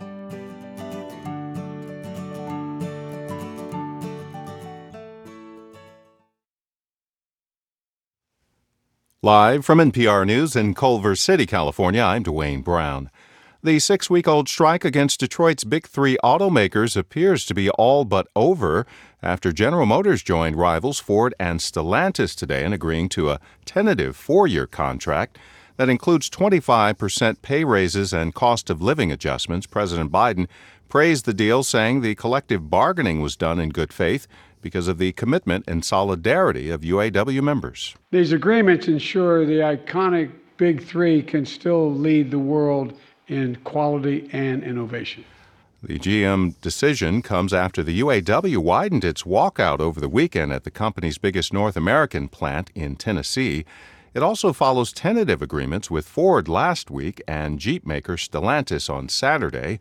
Workers at all three companies will return to the job as votes to ratify the contract take place over the next couple of weeks. Government officials in the UK are considering whether to raise the country's terror alert level after a spike in hate crimes against Jews and Muslims since the Israel Gaza war began. NPR's Lauren Frayer with more from London. More than 100,000 people marched in a pro Palestinian rally here Saturday. Such protests have become a fixture in London since the Israel Gaza war began. They've been overwhelmingly peaceful, but about 100 people have been arrested for breaching order or inciting violence. Police say Iranian agents may be trying to stoke unrest. After some fringe protesters chanted the word jihad, government ministers are looking into tightening free speech laws and also also redefining what extremism means to allow police to arrest more protesters. Lauren Frayer, NPR News, London. Stocks finished higher on Wall Street. This is NPR. This is 90.9 WBUR. I'm Sharon Brody in Boston. With all the rain we've had over the last several months, people are paying more attention to stormwater and flooding caused by stormwater runoff. The Boston City Council held a hearing on the topic today. The council discussed how the city can help prepare for the heavier rainstorms that climate change is likely to bring in the future. WBUR's Miriam Wasser has more. There are two categories of solutions for stormwater management green solutions, like rain gardens and pavement that lets water absorb into the ground, and gray solutions, like new pipes. Kate England is Boston's director of green infrastructure. She told counselors that green infrastructure alone can't solve the city's stormwater problems, but it can certainly help, and she's glad to see it's being taken seriously. I think that we're getting to a place of alignment where we're understanding that the green has to be in there in, in a meaningful way um, and in a way that it kind of historically hasn't been. The counselors also discussed potential zoning changes to dissuade people from building in flood zones. For 90.9 WBUR, I'm Miriam Wasser. Student activists at Tufts University filed a complaint with the Massachusetts Attorney General today, alleging the school's ongoing investment in fossil fuels is illegal. Daniel Barshuk is a Tufts student and a climate activist. He says his group used a state law that regulates how nonprofits spend their money. We basically state that Tufts holdings in fossil fuels break state law. Their central argument is that fossil fuel emissions harm the environment and human health in ways that contradict the university's mission. The activists estimate Tufts has $91 million in fossil fuel related investments. Students from five other universities in different states also filed similar complaints today. The state Senate has named its negotiators who will work with House negotiators to hash out differences between two versions of a wage transparency bill. Both the House and Senate bills require employer, employers with 25 or more employees to publicize salary or pay range amounts when advertising job openings. The difference between the measures the House bill includes an exemption for state and local governments if the salary information is already publicly available. The state has announced that its low income home energy assistance program begins Wednesday. Massachusetts is getting $130 million from the federal government to help keep people warm this winter. State officials say homeowners and renters who need help heating their homes should apply online or through local anti poverty agencies. It's 535. We're funded by you, our listeners, and by Waltham Open Studios. Learn about art making and visit more than 70 artist studios in three buildings on Moody Street in the heart of Waltham this Saturday and Sunday.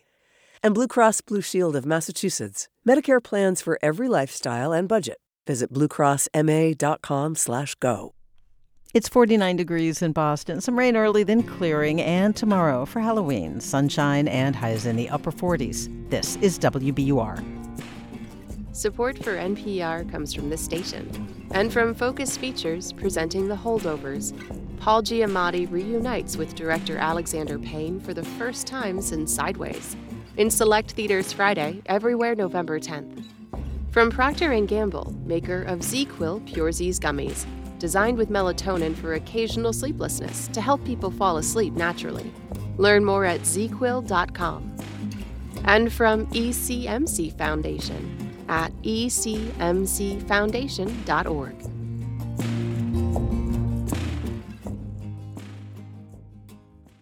This is 90.9 WBUR. I'm Sharon Brody. Whose history matters and who gets to tell it? Those questions inspired The History Makers, a project that has recorded thousands of video oral histories of Black Americans. Julieanna Richardson founded History Makers after careers as a corporate lawyer and cable TV entrepreneur. Richardson is one of many people reinventing themselves in late or midlife in unusual and inspiring ways. WBUR's Anthony Brooks has her third act story. Let's just see. I don't have my keys. In a Chicago office building, Julieanna Richardson enters a room full of white metal shelves packed with thousands of folders containing the stories of black Americans. These are the paper records. You know, we have their correspondence, biographical information, I see. transcript. Richardson, who's 69, founded the History Makers more than 20 years ago. The nonprofit has collected masses of documents and recorded thousands of video interviews with the famous and not so famous. From black athletes like Ernie Banks, No bats, no balls, no gloves, no nothing. We played with um, old rag balls. So what do you use for a bat? A broomstick or something? A brooms. That's exactly what you use, a broomstick. to black artists like poet Maya Angelou. Although I met Langston Hughes, he invited me to his house in Harlem. I don't remember anything he said, but I remember he was very kind. To black politicians, including a young state senator from Illinois, recorded in 2001. I'm Barack Obama. That's spelled B A R A C K O B A M A. And my birthday is August 4th. You know, that was done right in that room over there. And it's really extraordinary, you know, like the path that he took. I wasn't really focused on running for office per se. I was more interested in helping to build an agenda for the African American community politically. Seven years later, he was president. Richardson says the seeds of the history makers were planted when she was a child, growing up in Newark, Ohio. She was the only black girl in her class, beginning to understand that something was missing. There was no history, not black history. There was not even a sense of where my place was in American society. She learned about George Washington, Thomas Jefferson, and the War of 1812. She also knew about slavery, that her great grandfather, whom she called Papa, had been enslaved. It was my job to go and get him ice water. And slaves never wanted to talk about slavery, but we would whisper, Papa was a slave. So that's all we knew. Richardson says that desire for a history of her own stayed with her. As a sophomore at Brandeis University, while researching the Harlem Renaissance in New York's Schomburg Library, she made a life changing discovery about this iconic American song. You're just wild about Harry, and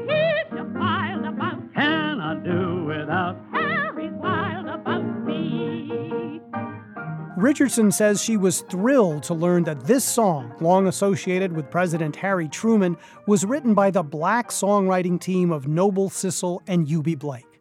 That inspired her to record a series of interviews with other prominent black Americans. In a TED Talk last year, she said in hearing their stories, she uncovered hers. I had a history to call my own. I too, according to Langston Hughes, I too am America. And from that day forward, my life was forever changed. But Richardson's path did not follow a straight line.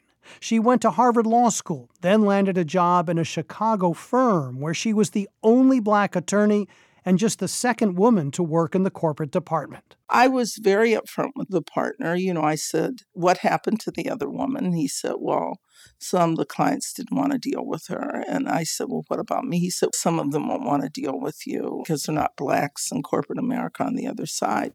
After two years, she resigned. She became the cable TV administrator for the city of Chicago, launched her own production company, and then in 1985, she tried something else. This is where everybody's with me until I say what I'm about to say. I started a home shopping channel. She raised a million dollars and launched one of the first regional home shopping channels in the country, but it didn't last. Then Richardson worked for Comcast and C SPAN until the cable industry restructured and she was out of a job, feeling lost and confused. I couldn't go back to practice law at this point. Too many years had passed. My home shopping channel had gone belly up. And what was I going to do? But I say often that sometimes at your darkest moment, the thing that's intended for you is right there. That epiphany she had at Brandeis sparked the next idea a video archive of black Americans that she would call the History Makers. It was a bold plan with one big problem Richardson had no financial backing. Her friends thought it was a terrible idea. Even her mother, Margaret Richardson, who at 93 still helps run the Chicago office, had her doubts. What was your reaction? Did you think it was a good idea? At first, I thought, oh, God. But she no. Be, she would go Harvard trained lawyer. What is a Harvard trained lawyer? I say when you don't have anything you're building, it is very, very, very hard. And getting people to understand, including me, what the dream really was is hard work. Richardson forged ahead. She began History Makers with a laptop on her dining room table. 23 years later, she's raised more than $36 million and recorded close to 3,600 interviews.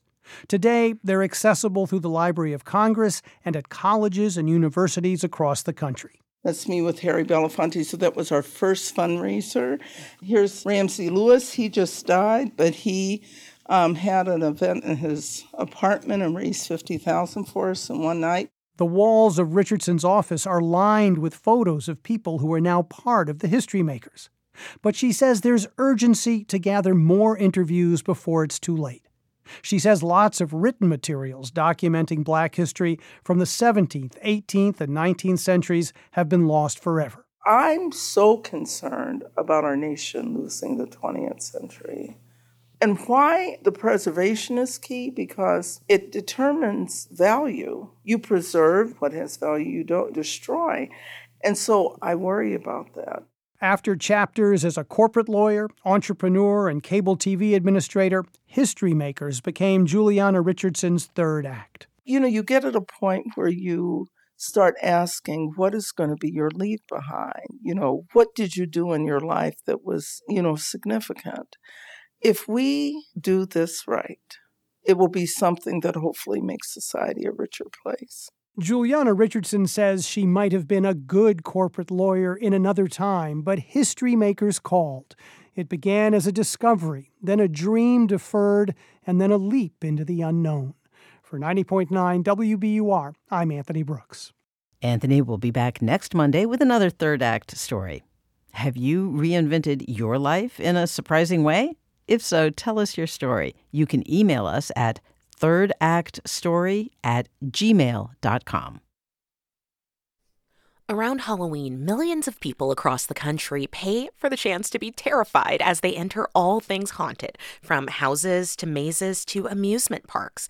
Katie Riddle went to the Scare Ground Scream Park in Portland, Oregon, and reports that for people who work in the industry, the trick is to scare people, but not too much. It's a dark, wet, cold night. That hasn't stopped hundreds from flocking to this amusement park. They're touring three so called haunts. This one has a twisted medical theme. Right this way, the doctors are ready for you. Question is, are you ready for them? There's just enough light inside this maze to make out plastic body parts hanging from the ceiling. A woman in bloody rags jumps out. Oh, I see you! Tucker Morrison and her friend Brianna Hendrickson were some of the screamers in that crowd. I thought it was horrifying. Yeah, it was so scary. In, in a good way or a bad way? In a good way. Vincent Sherrill brought his date here tonight. What is it about being scared that's fun? I think it's mainly the adrenaline that comes with being scared, but also knowing you're safe. Adam Rominger manages the cast. We're not trying to traumatize people, that's not our goal. Rominger's also an actor. This year, he's playing Dr. Buttonhole, a cross between a clown and a deranged doctor. He describes his interactions with guests as a kind of dance. If people make eye contact and you hold that eye contact and then they turn their head, they've clearly been scared, and then you start following them. If people seem too agitated, he says, he backs off. A good haunt requires more than talented actors, though. There's a whole production company behind this, Vendetta Productions. Staff plan out the sets, characters, and narrative. It's a year round thing. Going into December, we'll already be talking about what haunts are we going to do next year. In July, they start auditioning actors. Estelle Fulmore is one of the lead producers of the company. She says they rehearse for weeks in advance. Actors know who the protagonist is, they know if are they the person who's hunting? Are they the person who's an accomplice? Are they a victim? So it all adds to a storyline. That storyline, she says, makes for a more structured and authentic experience. The team also has to understand their audience. They found younger generations especially hard to scare. You can tell them that, like, oh, I'm going to throw you into a wood chipper and I'm to kill you. And they're just like, oh, yeah, like, I've watched Chucky kill 50 people. They have discovered one useful tool. She says that people get more scared when you tap into something that's familiar from everyday life. And we understand that millennials really are attached to their pets. Like, we have a generation where their pets are their babies. Often, actors will sneak up on visitors and whisper in their ear. Just telling some people that you being here makes your pet sad makes them go, oh my goodness. Like, it, it might. Fulmore fell in love with this industry 15 years ago. You make people scream, you make people laugh, and you make all the friends. And you're just like, I gotta keep keep doing this. She even met her husband working on a haunted set. They got married in a haunted house. Adam Rominger, the evil clown doctor, officiated. She loves the community she's made here, and she loves watching other people come here too. Getting to actually experience a moment in life together with your friends. Even if that moment is running away from an evil clown doctor. For NPR News, I'm Katie Riddle in Portland, Oregon.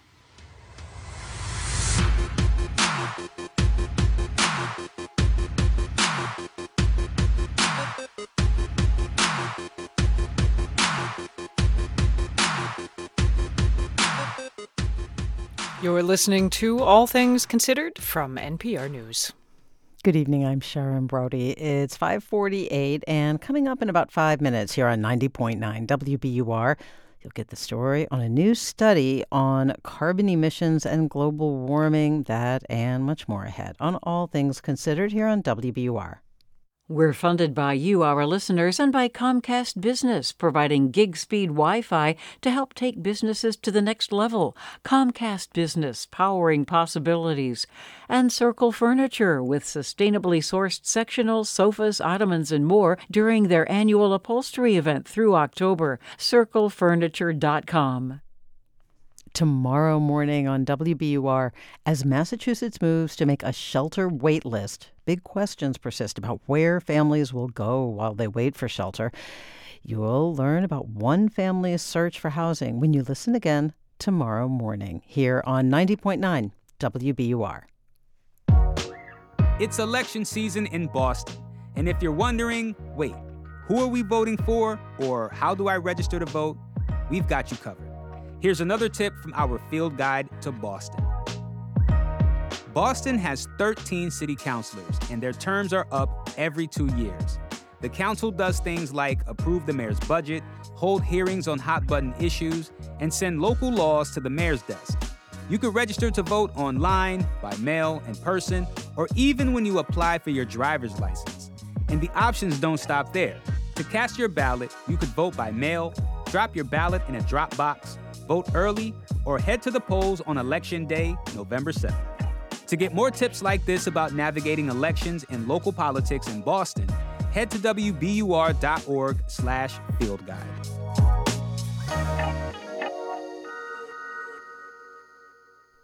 This is All Things Considered from NPR News. I'm Juana Summers. And I'm Mary Louise Kelly. As the war between Hamas and Israel continues, the diaspora is feeling the pain of discrimination. Advocacy groups here in the U.S. report a spike in threats of harassment and violence against Palestinian, Muslim, and Jewish people since the war began. For many Muslims, memories of a post 9 11 America have resurfaced. Well, we wanted to talk about this with Moustafa Bayoumi. He's written a book called How Does It Feel to Be a Problem Being Young and Arab in America? When we spoke today, I asked what he remembers about those days and weeks following 9 11.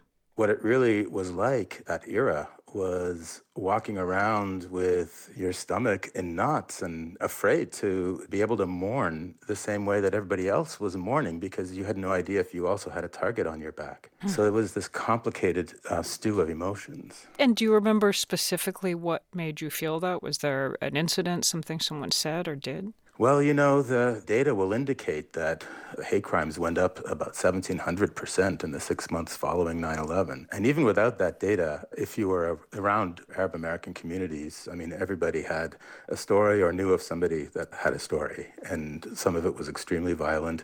People were actually volunteering to walk women uh, with hijabs from their homes to the supermarket. Uh, so it was, uh, it was a very, very tense moment back then. Yeah.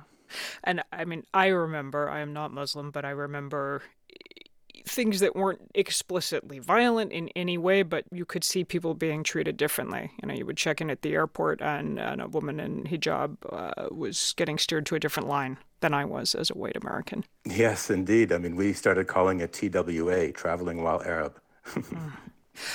I want to ask about what role the media may be playing here. And I know that uh, Illinois State Rep Abdelnasser Rashid has blamed the media in the wake of that for its representation of, of the conflict in the Middle East for inspiring hate crimes. Um, do you agree? Does he have a point?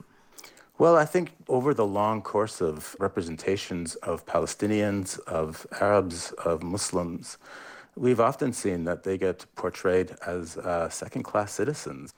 And, you know, we're also missing a sense of, say, context. The media should also be asking questions of what happened prior to October 7th. These conflicts didn't begin just, you know, a few weeks ago. So there's a way in which it's always reacting instead of asking questions uh, in the media uh, when it comes to Arabs and Muslims, and that and that puts us as a as a secondary position. There's a very well-known TED talk by Chimamanda Adichie. Uh-huh. She says that it's really dangerous when your story becomes the second story. And in a lot of ways, Palestinians, Arabs, and Muslims, in the eyes of the media, we are always just the second story. We don't count as much. And not only is that a danger to how the media is run, but it actually is a danger to us because it dehumanizes us. What is the role of politicians, of our of our elected leaders in all of this? Uh, to start at the top, President Biden has denounced anti Semitism. He has also denounced anti Muslim sentiment since this war in the Middle East began. And yet, you'll have seen he's coming under criticism from all sides uh, for not doing enough, for not speaking forcefully enough, and uh, in particular, uh, for not defending, uh, in the view of, of some, for not condemning Islamophobia in the same way as he has anti Semitism. Right. I mean, I think it is very important that our leaders uh, set the tone. But that should not only be reserved for domestic politics. And so, unless President Biden is willing to actually ask for a ceasefire, I feel like what he's really saying is that Palestinian civilians are going to get killed in this war, and he's okay with that because that's what we've seen over the last three weeks. So, you know, that puts us here also at risk because we are also Palestinians, Arabs, and Muslims in this country. And if he's saying it's okay to kill Palestinian civilians over there, then, you know, he may not be saying it explicitly, but the message is that it's okay to harm us over here. So, how are you thinking about, how should we all be thinking about the line between free speech and hate speech when we live in a democracy, the United States, where eh, defending the right of others to say things we may disagree with, we may find outrageous, is constitutionally protected? And I agree with that 100%. Uh, in fact, I think that the answer to challenges to free speech is always more free speech. Mm-hmm. But unfortunately, what we're seeing is people being intimidated in their speech and curtailed from saying things. We should be able to talk uh, to each other and engage even in difficult conversations. And when those conversations get difficult, we need more conversation, not less conversation. Moustafa Bayoumi. He is the author of How Does It Feel to Be a Problem? Being Young and Arab in America. He's also professor of English at Brooklyn College, City University. Thank you. Thank you very much, Mary Louise. It is unlikely that humans will limit global warming to the target set by the Paris Climate Agreement. That's according to a new study. NPR's Rebecca Hersher reports that doesn't mean all is lost. The Paris Climate Agreement set a goal limit global warming to well below 2 degrees Celsius compared to temperatures in the late 1800s, and ideally allow no more than 1.5 degrees Celsius of warming. That 1.5 is not a magic number. It's an estimate of when some of the most catastrophic effects of climate change kick in, like mass extinctions, 10 feet of sea level rise, that kind of thing. But the new study confirms what other research has already suggested it's unlikely that humans will limit warming to 1.5 degrees Celsius. Joeri Rogelj of Imperial College London is one of the authors. It is clear that high likelihood options for limiting warming to 1.5 degrees are gone, and they have been gone for a while, uh, to be honest. Five years ago, it was about 50 50 whether humans could hit the 1.5 degree goal if we cut greenhouse gases from tailpipes and smokestacks. But those emissions are still rising, just slower than they were before. Today, the study estimates we have about a 1 in 6 chance of limiting warming to 1.5 degrees. So, not likely, says Rogelj, but not no chance. It's most definitely not zero and most definitely not unworthy of pursuit. We should keep trying, he says, by cutting emissions as quickly as possible. But also, the findings suggest that we should be prepared to exceed 1.5 degrees of warming. That's probably what's going to happen. which is bad, but it's not literally the end of the world. Because 1.5 degrees isn't like a cliff where we're doomed as soon as we step over the edge. Christopher Smith of the University of Leeds is another author of the new study. If we are able to limit warming to 1.6 degrees, or 1.65 degrees or 1.7 degrees, that's a lot better than 2 degrees. Um, we still need to fight for every tenth of a degree. There are some signs of progress on that front. Renewable energy is growing rapidly, and global fossil fuel use could peak as soon as this year, according to a recent report. So even if 1.5 degrees is slipping away, 1.6 or 1.7 is still within our grasp. Rebecca Hersher, NPR News.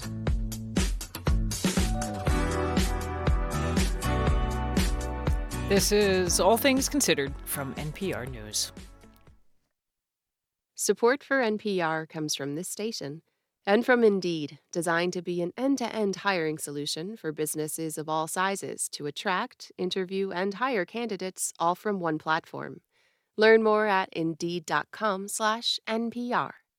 From National Pork Board, representing America's pig farmers, Information about the pork industry's commitments to bring sustainable pork products to family tables nationwide is at porkcares.org. From Viking, dedicated to bringing travelers to the heart of each destination by river and ocean, offering programs designed for cultural enrichment and immersive experiences on board and on shore. Viking.com. And from the listeners who support this NPR station. We're funded by you, our listeners, and by Goddard House in Brookline, an innovative senior community for those seeking meaning, growth, and purpose in each and every day. GoddardHouse.org. I'm WBUR City Space Director Amy McDonald, and this is 90.9 WBUR FM Boston, 92.7 WBUA Tisbury, and 89.1 WBUH Brewster. Listen anytime with our app or at WBUR.org. WBUR, Boston's NPR news station.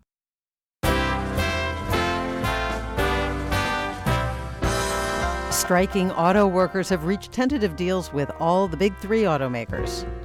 It really is life changing. The pay with the longevity of the contract that will get us over $40 an hour is a really good rate. It's Monday, October 30th. This is WBUR's All Things Considered. Good evening. I'm Sharon Brody in for Lisa Mullins. Coming up, you'll get reports from three European capitals on differing reactions to the Israel Hamas war. Also, you'll hear about what behavioral science says regarding how people work through entrenched divisions. And for 30 years, two dedicated skiers in Colorado have prided themselves on being on the first chair to head up the slopes every winter. It takes a lot of strategy. On Wall Street today, stocks closed up. Marketplace has a full range of business news at 6:30. It's 6:01. First, this news. Live from NPR News in Washington, I'm Giles Snyder. President Biden says the executive order he signed today will make the development of artificial intelligence safer for Americans. He says it will help harness the benefits of AI and contain the risks, as NPR's Mara Liasson reports. The executive order would invoke the Defense Production Act and require the developers of AI to share their internal data with the government. The idea, says the president, is to make sure AI makes Americans' lives better instead of worse. One thing is clear to realize the promise of AI and avoid the risk, we need to govern this technology. The order would make AI developers prove that their systems are safe before they are used, and it would require digital watermarks or labels to show which content was generated by AI so that people are not deceived by deep fakes and AI disinformation. Mara Liasson, NPR News. The Israeli military says its ground troops have freed a soldier who was held hostage by Hamas militants. It's the first known successful military operation to rescue a hostage in Gaza. Meanwhile, the State Department says the U.S. encouraged Israel over the weekend to restore communications networks in Gaza, as NPR's Michele Kelemen reports. Telephone and internet communications have been partially restored in Gaza, and State Department spokesman Matthew Miller says the U.S. was pleased to see Israel take those steps after a blackout over the weekend weekend. Maintaining these channels is not just about connectivity, it is about ensuring that vital information flows, humanitarian coordination continues, and families can stay in touch. The State Department is still trying to help hundreds of Palestinian Americans leave Gaza. The U.S. has been urging Qatar and Egypt to use their influence with Hamas to open a border crossing to Egypt for Americans, though Miller says Hamas is making some demands. He didn't elaborate. Michele Kelemen, NPR News, the State Department. The federal judge presiding over Donald Trump's federal election interference case has reimposed a gag order. NPR's Ryan Lucas reports. U.S. District Judge Tanya Chutkan imposed the gag order on Trump two weeks ago, barring him from making public statements targeting the prosecutors, court staff, and potential witnesses. Trump appealed and requested that the gag order be lifted as his appeal plays out in court. Judge Chutkan temporarily paused the restrictions to let both sides present her with their arguments. Now she's issued her ruling and has reinstated the gag order and says it will remain in place pending Trump's appeal. She says the First Amendment rights of participants in criminal proceedings must yield, when necessary, to the orderly administration of justice. Ryan Lucas, NPR News, Washington. Meanwhile, a trial today opened in Colorado that could determine whether the Constitution's insurrection clause bars the former president from running again for the White House. The lawsuit seeks to keep Trump off next year's ballot in Colorado. It's one of two such cases that could end up before the Supreme Court. You're listening to NPR News. This is 90.9 WBUR. I'm Sharon Brody in Boston. An emergency hearing is scheduled for tomorrow in a class action lawsuit to stop the state from making changes to its right to shelter law.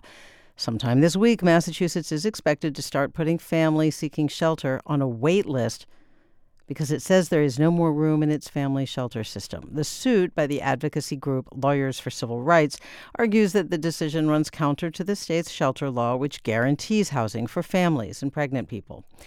People with expertise in children and grief are offering guidance for parents in the days following a mass shooting in Lewiston, Maine. Wellesley based therapist Omar Ruiz was a guest on WBUR's Radio Boston today. He shared some tips for parents immediately after a mass shooting be open to questions. Children are naturally curious, uh, regardless of what age, because they're looking for answers, especially to things that are confusing or scary. And for parents just to do their best to listen to them, stay calm, and offer some reassurance because they're they're scared. Their brains are still developing, and they need that support. He says parents should emphasize to their children that they're safe. He also says children should be encouraged to stay in contact with teachers and other school staff if they get scared. State lawmakers are considering a bill that would allow communities in Massachusetts to get a slice of online sales tax revenue. Economic development experts testified in support of the idea on Beacon Hill today. The legislation would place 5% of the sales tax revenue generated by online retailers into a newly created Downtown Vitality Fund. The money would be used for matching grants to support local business improvement districts, Main Street associations, and state designated cultural districts. The Charles River Watershed Association is getting $600,000 to fund climate resiliency work. The two year grant from the Barr Foundation will help the nonprofit educate local leaders about climate friendly policies. These leaders represent the 35 communities along the Charles River between Boston and Hopkinton. The Bridge of Flowers in Shelburne Falls, Massachusetts, will be closing tomorrow as it does every fall. Because of anticipated repair work, it is not expected to reopen next year. Alden Bourne reports. The old trolley bridge connects Shelburne Falls to Buckland and features a walkway surrounded by plants and trees. An engineering study found the infrastructure needs attention, and everything, including the soil, needs to come off for that to happen. Carol DiLorenzo is the head gardener. We've gotten most of the perennials off, quite a number of the shrubs. We still have shrubs and trees to deal with. The perennial shrubs and trees will be stored at her home and a nearby farm. DiLorenzo says the community is also pitching in. We're basically offloading plants to people who feel ready to be caretakers. You know, anywhere from 5 to 20 plants people are taking with them. If all goes as planned, the bridge will reopen in the spring of 2025. For the New England News Collaborative, I'm Alden Bourne.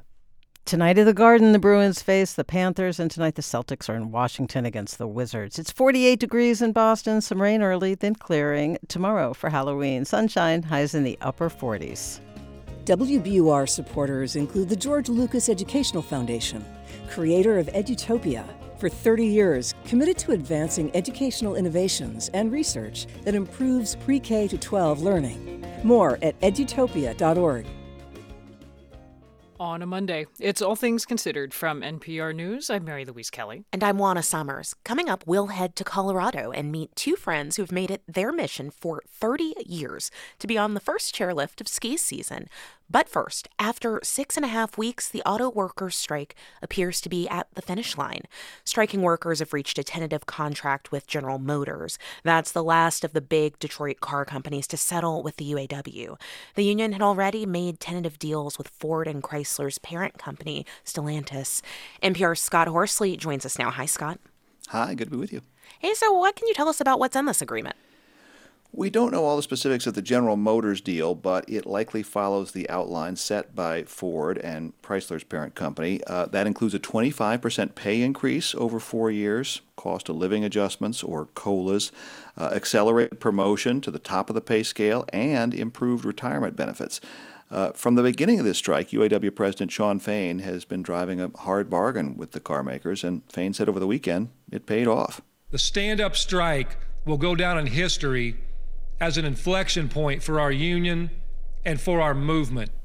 The tentative contract also gives auto workers the right to strike over plant closings. Uh, it calls for the reopening of a shuttered Stellantis plant in Illinois. And the union made progress on organizing workers at battery plants, which will be important as we move to more electric cars. Okay, we're calling this a tentative contract, so what still has to happen? That's right. It still needs approval from the union membership. Uh, Shawn Fain is the first UAW president to be elected directly by the members, and he says they're the ultimate decision makers. So this is not a done deal. Uh, earlier this month, in fact, we saw a UAW contract with Mack Truck be rejected by the membership. This agreement, though, seems to have a lot of momentum. Uh, Brandon Bell was one of the very first Ford workers to go on strike. He was back on the job today at Ford's Michigan assembly plant, and he says he's excited about the new contract it really is life changing. The pay plus cola with the longevity of the contract that will get us over forty dollars an hour, which is a really good rate, uh, especially coming in at sixteen fifty. Now, this will certainly raise the Detroit company's labor costs, which were already significantly higher than their competitors. Ford says the contract would likely add about 850 to $900 to the cost of a car or truck.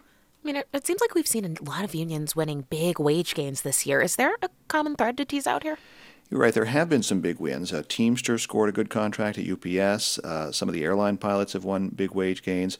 You know, popular support for unions is about as high as it's been in decades. Harry Katz, who's an expert on labor negotiations at Cornell, says the UAW did have some things working in its favor. The uh, economy is strong. The companies would have had a lot more to lose if the strike had continued. The union is strong. They can't replace the workers. So they had a lot of bargaining power and they exercised it. That said, the union did not get everything it wanted. Uh, for example, it didn't get a return to an old fashioned defined benefit pension plan. Uh, Katz says one of the UAW's big challenges is they just don't have the muscle that they once did. Uh, you know, there are a lot of non union car makers out there, and even Fords and Chevys now have a lot of parts that are made by non union workers. Okay, what can the UAW do about that then? Shawn Fain says as soon as this deal is finalized, he wants to focus on organizing at some of those other companies. Uh, he said during the strike, workers at Tesla and Toyota and Honda are not the enemy, they're future UAW members. Uh, and certainly this new contract might serve as a kind of billboard for the benefits of union membership. But you know, both labor law and the political climate make it really hard to organize workers, especially in the South, where a lot of those other auto plants are located. So Katz says it is an uphill battle. I don't think they're condemned to fail at that, but um, past evidence is it's going to be a really profound challenge. And you know, that's an important part of this story. Only about one in 10 workers in the U.S. belongs to a union, only about 6% of workers in the private sector. So these big gains that the UAW and other unions have been winning are impressive, but they're not representative of what the typical worker's getting. NPR's Scott Horsley. Thank you, Scott. You're welcome entrenched conflicts. They exist globally, as we see in the Middle East. Closer to home, Republicans and Democrats remain entrenched. Now, most of us do not stop to consider how brain science might be at play when we are at odds. But NPR's Yuki Noguchi reports understanding our impulses might also help resolve our differences. As social beings, humans are wired to forge strong social bonds. Loyalties to groups helped us survive. Neurologist Olga Klimecki at University of Vienna in Germany says you see how social identity plays out on brain scans. Seeing a comrade in pain, a fellow member of one's group, will fire the empathic part of the brain. My brain would simulate the suffering of the other person by reactivating how I feel when I'm feeling bad, right? But let's say an adversary is the one experiencing pain. Klimecki says not only does the same region not light up, we also sometimes see more activation related to Schadenfreude or malicious joy. That's not all. Conflict literally dampens our ability to feel love. Klimecki says couples who just argued have less activity in regions of the brain that sense attachment and fondness. Tim Phillips says the brain's natural impulses are critical to understanding conflict and its resolution. Phillips and his group, Beyond Conflict, helped negotiate treaties in Northern Ireland and helped convene what became South Africa's Truth and Reconciliation Commission following apartheid. Phillips is not a neuroscientist, but he says decades of peace building made him appreciate how deeply our ability to navigate conflict is influenced by our evolutionary impulses. And unfortunately, when we ignore how our brains actually work, then we're increasingly finding ourselves in the situation we increasingly find ourselves in, which is that we're throwing bad approaches after bad approaches. He says conflict worsens when we feel it threatens things we hold dearest, our social identity or our people. We dig in deeper, become less rational. When fanned or exploited, such sentiments can override our sense of morality, morph into hate and dehumanization, which make atrocities possible. Diffusing an escalating situation, therefore, first requires releasing a brain hijacked by defensive emotion. It means saying to your opponent, for example, I understand how important this is to you. I understand this is core to your identity and your community, and I respect your sacred values. And there's a cognitive shift. It shifts because it emotionally disarms them. Phillips says such statements can change history. He cites Nelson Mandela in 1990, emerging from 27 years of political imprisonment to call South African President F.W. de Klerk, one of his captors, an honorable man. And it had a huge impact. Nelson Mandela called me an honorable man. Without thinking about it rationally, he was probably deeply surprised. But Mandela just gave him a bridge. The two men then worked to end apartheid. Phillips says a similar approach helped him repair a long-time friendship damaged by sharp political differences. Phillips offered an olive branch, voicing respect for his friend's viewpoint and how he'd arrived there. Within days, the friend returned. He said that statement prompted him to rethink his own hardline views. He literally said, I felt like I could breathe in our relationship again. And I started to change my mind. And I didn't sell him on the, the details and the policy. No, it's emotional. They might not agree, he says, but at least they can talk.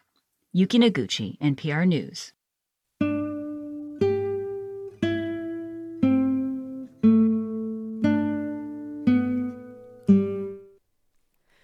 Season has officially begun in Colorado. The first resort opened yesterday, and on the very first chairlift of the morning were two friends who've made getting that first chair of winter their mission for more than 30 years. Colorado Public Radio's Stina Sieg has their story. It's opening day at Arapahoe Basin ski area, and despite the pelting snow, there's a long line of skiers and boarders eager to ride their first chairlift of winter. Five, four, three, two, one. And on that very first chair, two very familiar faces who've been in line for two days. My name is Nate Dog, N A T E D O G G G G. My name is Trailer Tom. Nate Nadler and Tom Miller live nearby. Nadler owns a hot tub servicing business, and Miller is a financial consultant, better known as the kings of first chair. A few days in line is always well worth the wait. They started when Miller was 15, Nadler was 14, and know what it takes. The night before opening day, Nadler shows me where he's sleeping directly underneath the Thunder Mountain Express chairlift. I'll scoot the snow out and just sleep right on the ground. A few years ago, Nadler had been waiting a whole day at one resort when he saw a stomach dropping social media blast from another ski area. Oh my gosh, they're opening in one hour. I need to get there. I need that first chair.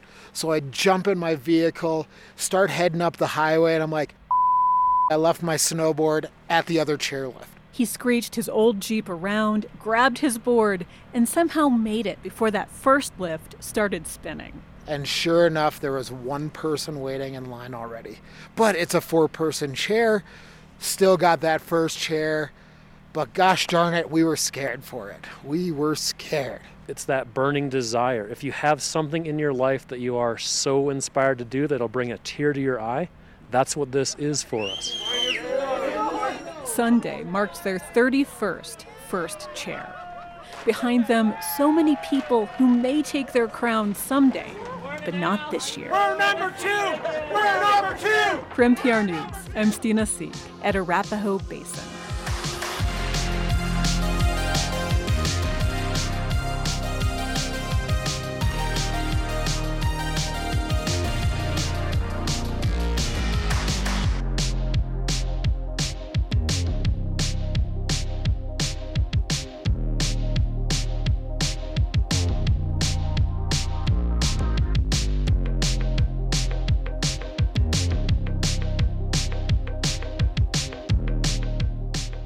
You're listening to All Things Considered from NPR News.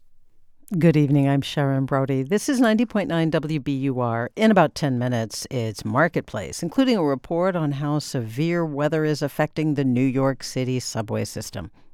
In Massachusetts, the average price of gasoline continues to drop. The latest survey by AAA Northeast puts today's average at 3.57 a gallon. That's 18 cents lower than a month ago.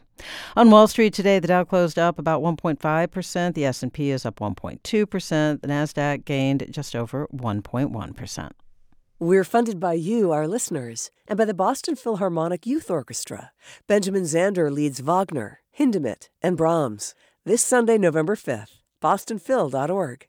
And Cambridge School of Culinary Arts in Porter Square, with private cooking events for team building, family reunions, birthday parties, or nights out. CambridgeCulinary.com. I'm Susan Stamberg. When the time comes for a new car, consider donating your old one to us. We will turn it into your favorite programs. Here's how. Just go to WBUR.org. It is 48 degrees in Boston, some rain early, then clearing tonight. Overnight lows in the upper 30s. Tomorrow, for Halloween, sunshine, highs in the upper 40s. And on Wednesday, partly sunny, a chance of showers, and highs in the upper 40s. This is 90.9 WBUR. WBUR supporters include Mass General Brigham Health Plan, integrated with one of the world's leading healthcare systems and offering innovative plans, a broad network of doctors, and options for individuals, families, and retirees. Mass General Brigham Health Plan is focused on you and those important to you every day. MassGeneralBrighamHealthPlan.org. It's All Things Considered from NPR News. I'm Mary Louise Kelly. And I'm Juana Summers. Let's look at how the war between Israel and Hamas is perceived outside the Middle East or the United States, specifically in Europe, where politics and culture were heavily shaped by war in the 20th century. Joining us are three NPR correspondents Lauren Frayer in London, Eleanor Beardsley in Paris, and Rob Schmitz in Berlin. Hi to all of you. Hi, Juana. Hello. Hello, Juana. So, all three governments where you are are firm supporters of Israel's right to exist, but each is also facing domestic criticism of that support. What does that look like where you are? And Lauren, I want to start with you in London. Yeah, so London has filled with like more than 100,000 people at these pro Palestinian rallies every Saturday since the war broke out. They've been largely peaceful. There have been about 100 arrests over the past month for things like breaching public safety and inciting violence.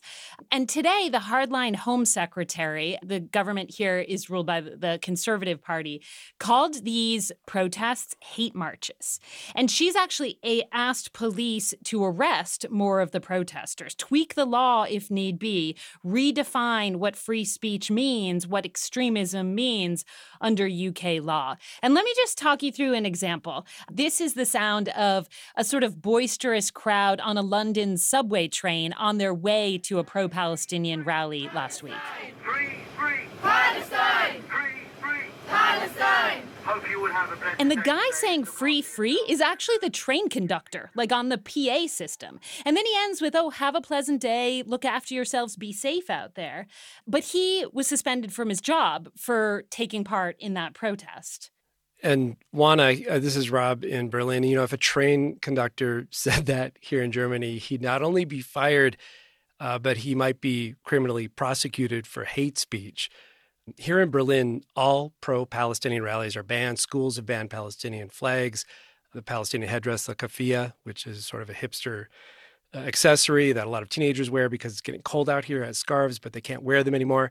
Uh, you know, and the reason that Germany is so strict about this is because of the German concept of Staatsräson. And this literally means reason of state. And it means that because of the atrocities that Germany committed against Jews in World War II, the existence and security of Israel is connected to the foundation of modern Germany. And that's why Germany is taking these protests so seriously. And Eleanor, you're in Paris. What about France is different and how it approaches the war in Israel and Gaza? Yeah, I think France is somewhere in between these two um, examples we've just had. You know, France actually has the largest Muslim and Jewish populations in Europe. So Macron, President Emmanuel Macron, is trying to have a somewhat of a balanced approach. So, of course, France condemned the Hamas terrorist attacks and, and supports Israel's right to defend itself but he's trying to also call for a humanitarian truce to get aid through. You know, Macron is under a lot of pressure. 35 French citizens were killed in that Hamas attack, and that's more than any other foreign nation, I believe, even the US.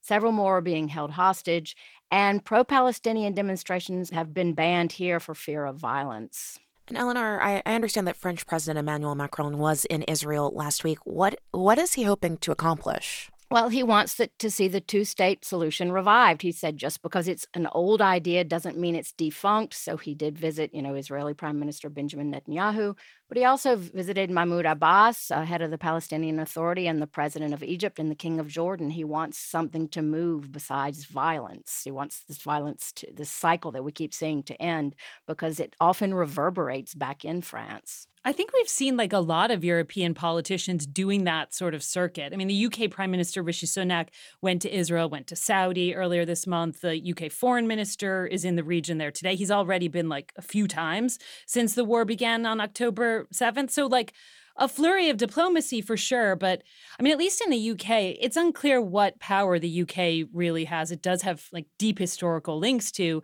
to the region of British mandate Palestine before, you know, the, the, establishment of the state of Israel. But, you know, the UK is a supplier of weapons to Israel. And just like Eleanor said, you know, the UK has stopped short of calling for a ceasefire and has absolutely like thrown its its backing behind Israel. I mean, some of this travel is a little bit like you know, looking statesman-like. A UK election is coming next year, but it's it's unclear what power these politicians really have to change facts on the ground. Rob, what about in Germany? What would the German government like to see happen in this war? Well, Chancellor Olaf Scholz has been very firm in his opinion that Israel has a right to defend itself, but that's the extent of his comments. He also supported the European Union stance released last week in a communique that called for, quote, humanitarian pauses in the conflict so that people in Gaza could receive humanitarian assistance. The EU is one of the biggest funders of aid to the Palestinian territories, and Germany gives around $20 million a year. So this is a priority too for Germany. But Germany also, like the US, sells weapons to Israel, weapons that are now being used against Palestinians. I mean, this war has touched so many people in so many places in unexpected ways. Lauren, in Britain, is public opinion changing as Israel continues its offensive in Gaza? Yeah, there was a poll recently that showed 89% of Britons support a ceasefire, but the UK government and both main political parties in Britain have stopped short of calling for a ceasefire. There's been a big backlash within the opposition Labour Party Two dozen party officials resigned in protest. Big names like London Mayor Sadiq Khan, Manchester Mayor Andy Burnham are going ahead and calling for a ceasefire, breaking with their party leadership. And one of the biggest names calling for a ceasefire here is the top politician in Scotland. His name is Humza Yousaf, and his in laws are trapped in Gaza right now. Here's what he told a UK TV channel I think the UK's position is a shameful abdication of their moral responsibility. You know, when I spoke to my mother in law last, she told me that she felt completely abandoned by the UK government. And, you know, how many more children have to die? So he's one of the strongest voices calling for a ceasefire here, and he has a very personal connection to Gaza. Eleanor, I want to ask you the same question. How is public opinion changing in France? So, after the Hamas attacks on Israel, there was huge condemnation from France. People were very sympathetic because, as you may remember, France had two massive terrorist attacks in 2015. So, people felt a lot of sympathy. But as this bombing goes on, Juana, of Gaza, it, things are getting difficult.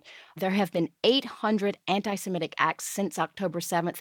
That's double the number from the entire year of 2022. So Jewish people are, are nervous. And finally, to you, Rob, is the war having any impact on German policy toward Israel? I think it's probably strengthening Germany's position in, in defending Israel. There are several European leaders that have spoken out against Israel's cutting off of water and supply lines to Gaza, but Chancellor Olaf Scholz has refrained from this criticism. Instead, he says that Israel is a democratic state guided by humanitarian principles, and because of that, he believes the Israeli army will also observe the rules that follow international laws. So you know, this view sounds to some probably a little naive, and it's definitely a bit isolated when compared to the view of other EU leaders. And it's rooted really in Scholz's cautious approach to Israel that is really guided by what he sees as Germany's historic responsibility towards Israel. That's NPR's Rob Schmitz in Berlin, Eleanor Beardsley in Paris, and Lauren Frayer in London. Thanks to all of you. Thanks. Thank you. Thanks for having us.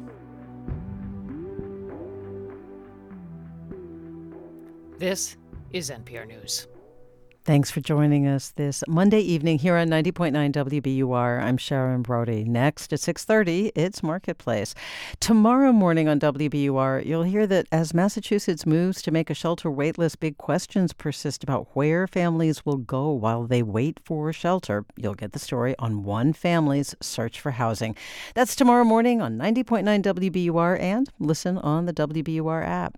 It's 48 degrees in Boston, rain clearing up tonight. We're funded by you, our listeners, and by the Music Emporium, purveyors of vintage and new acoustic and electric guitars for 55 years. Every instrument has a story. You can discover yours at themusicemporium.com.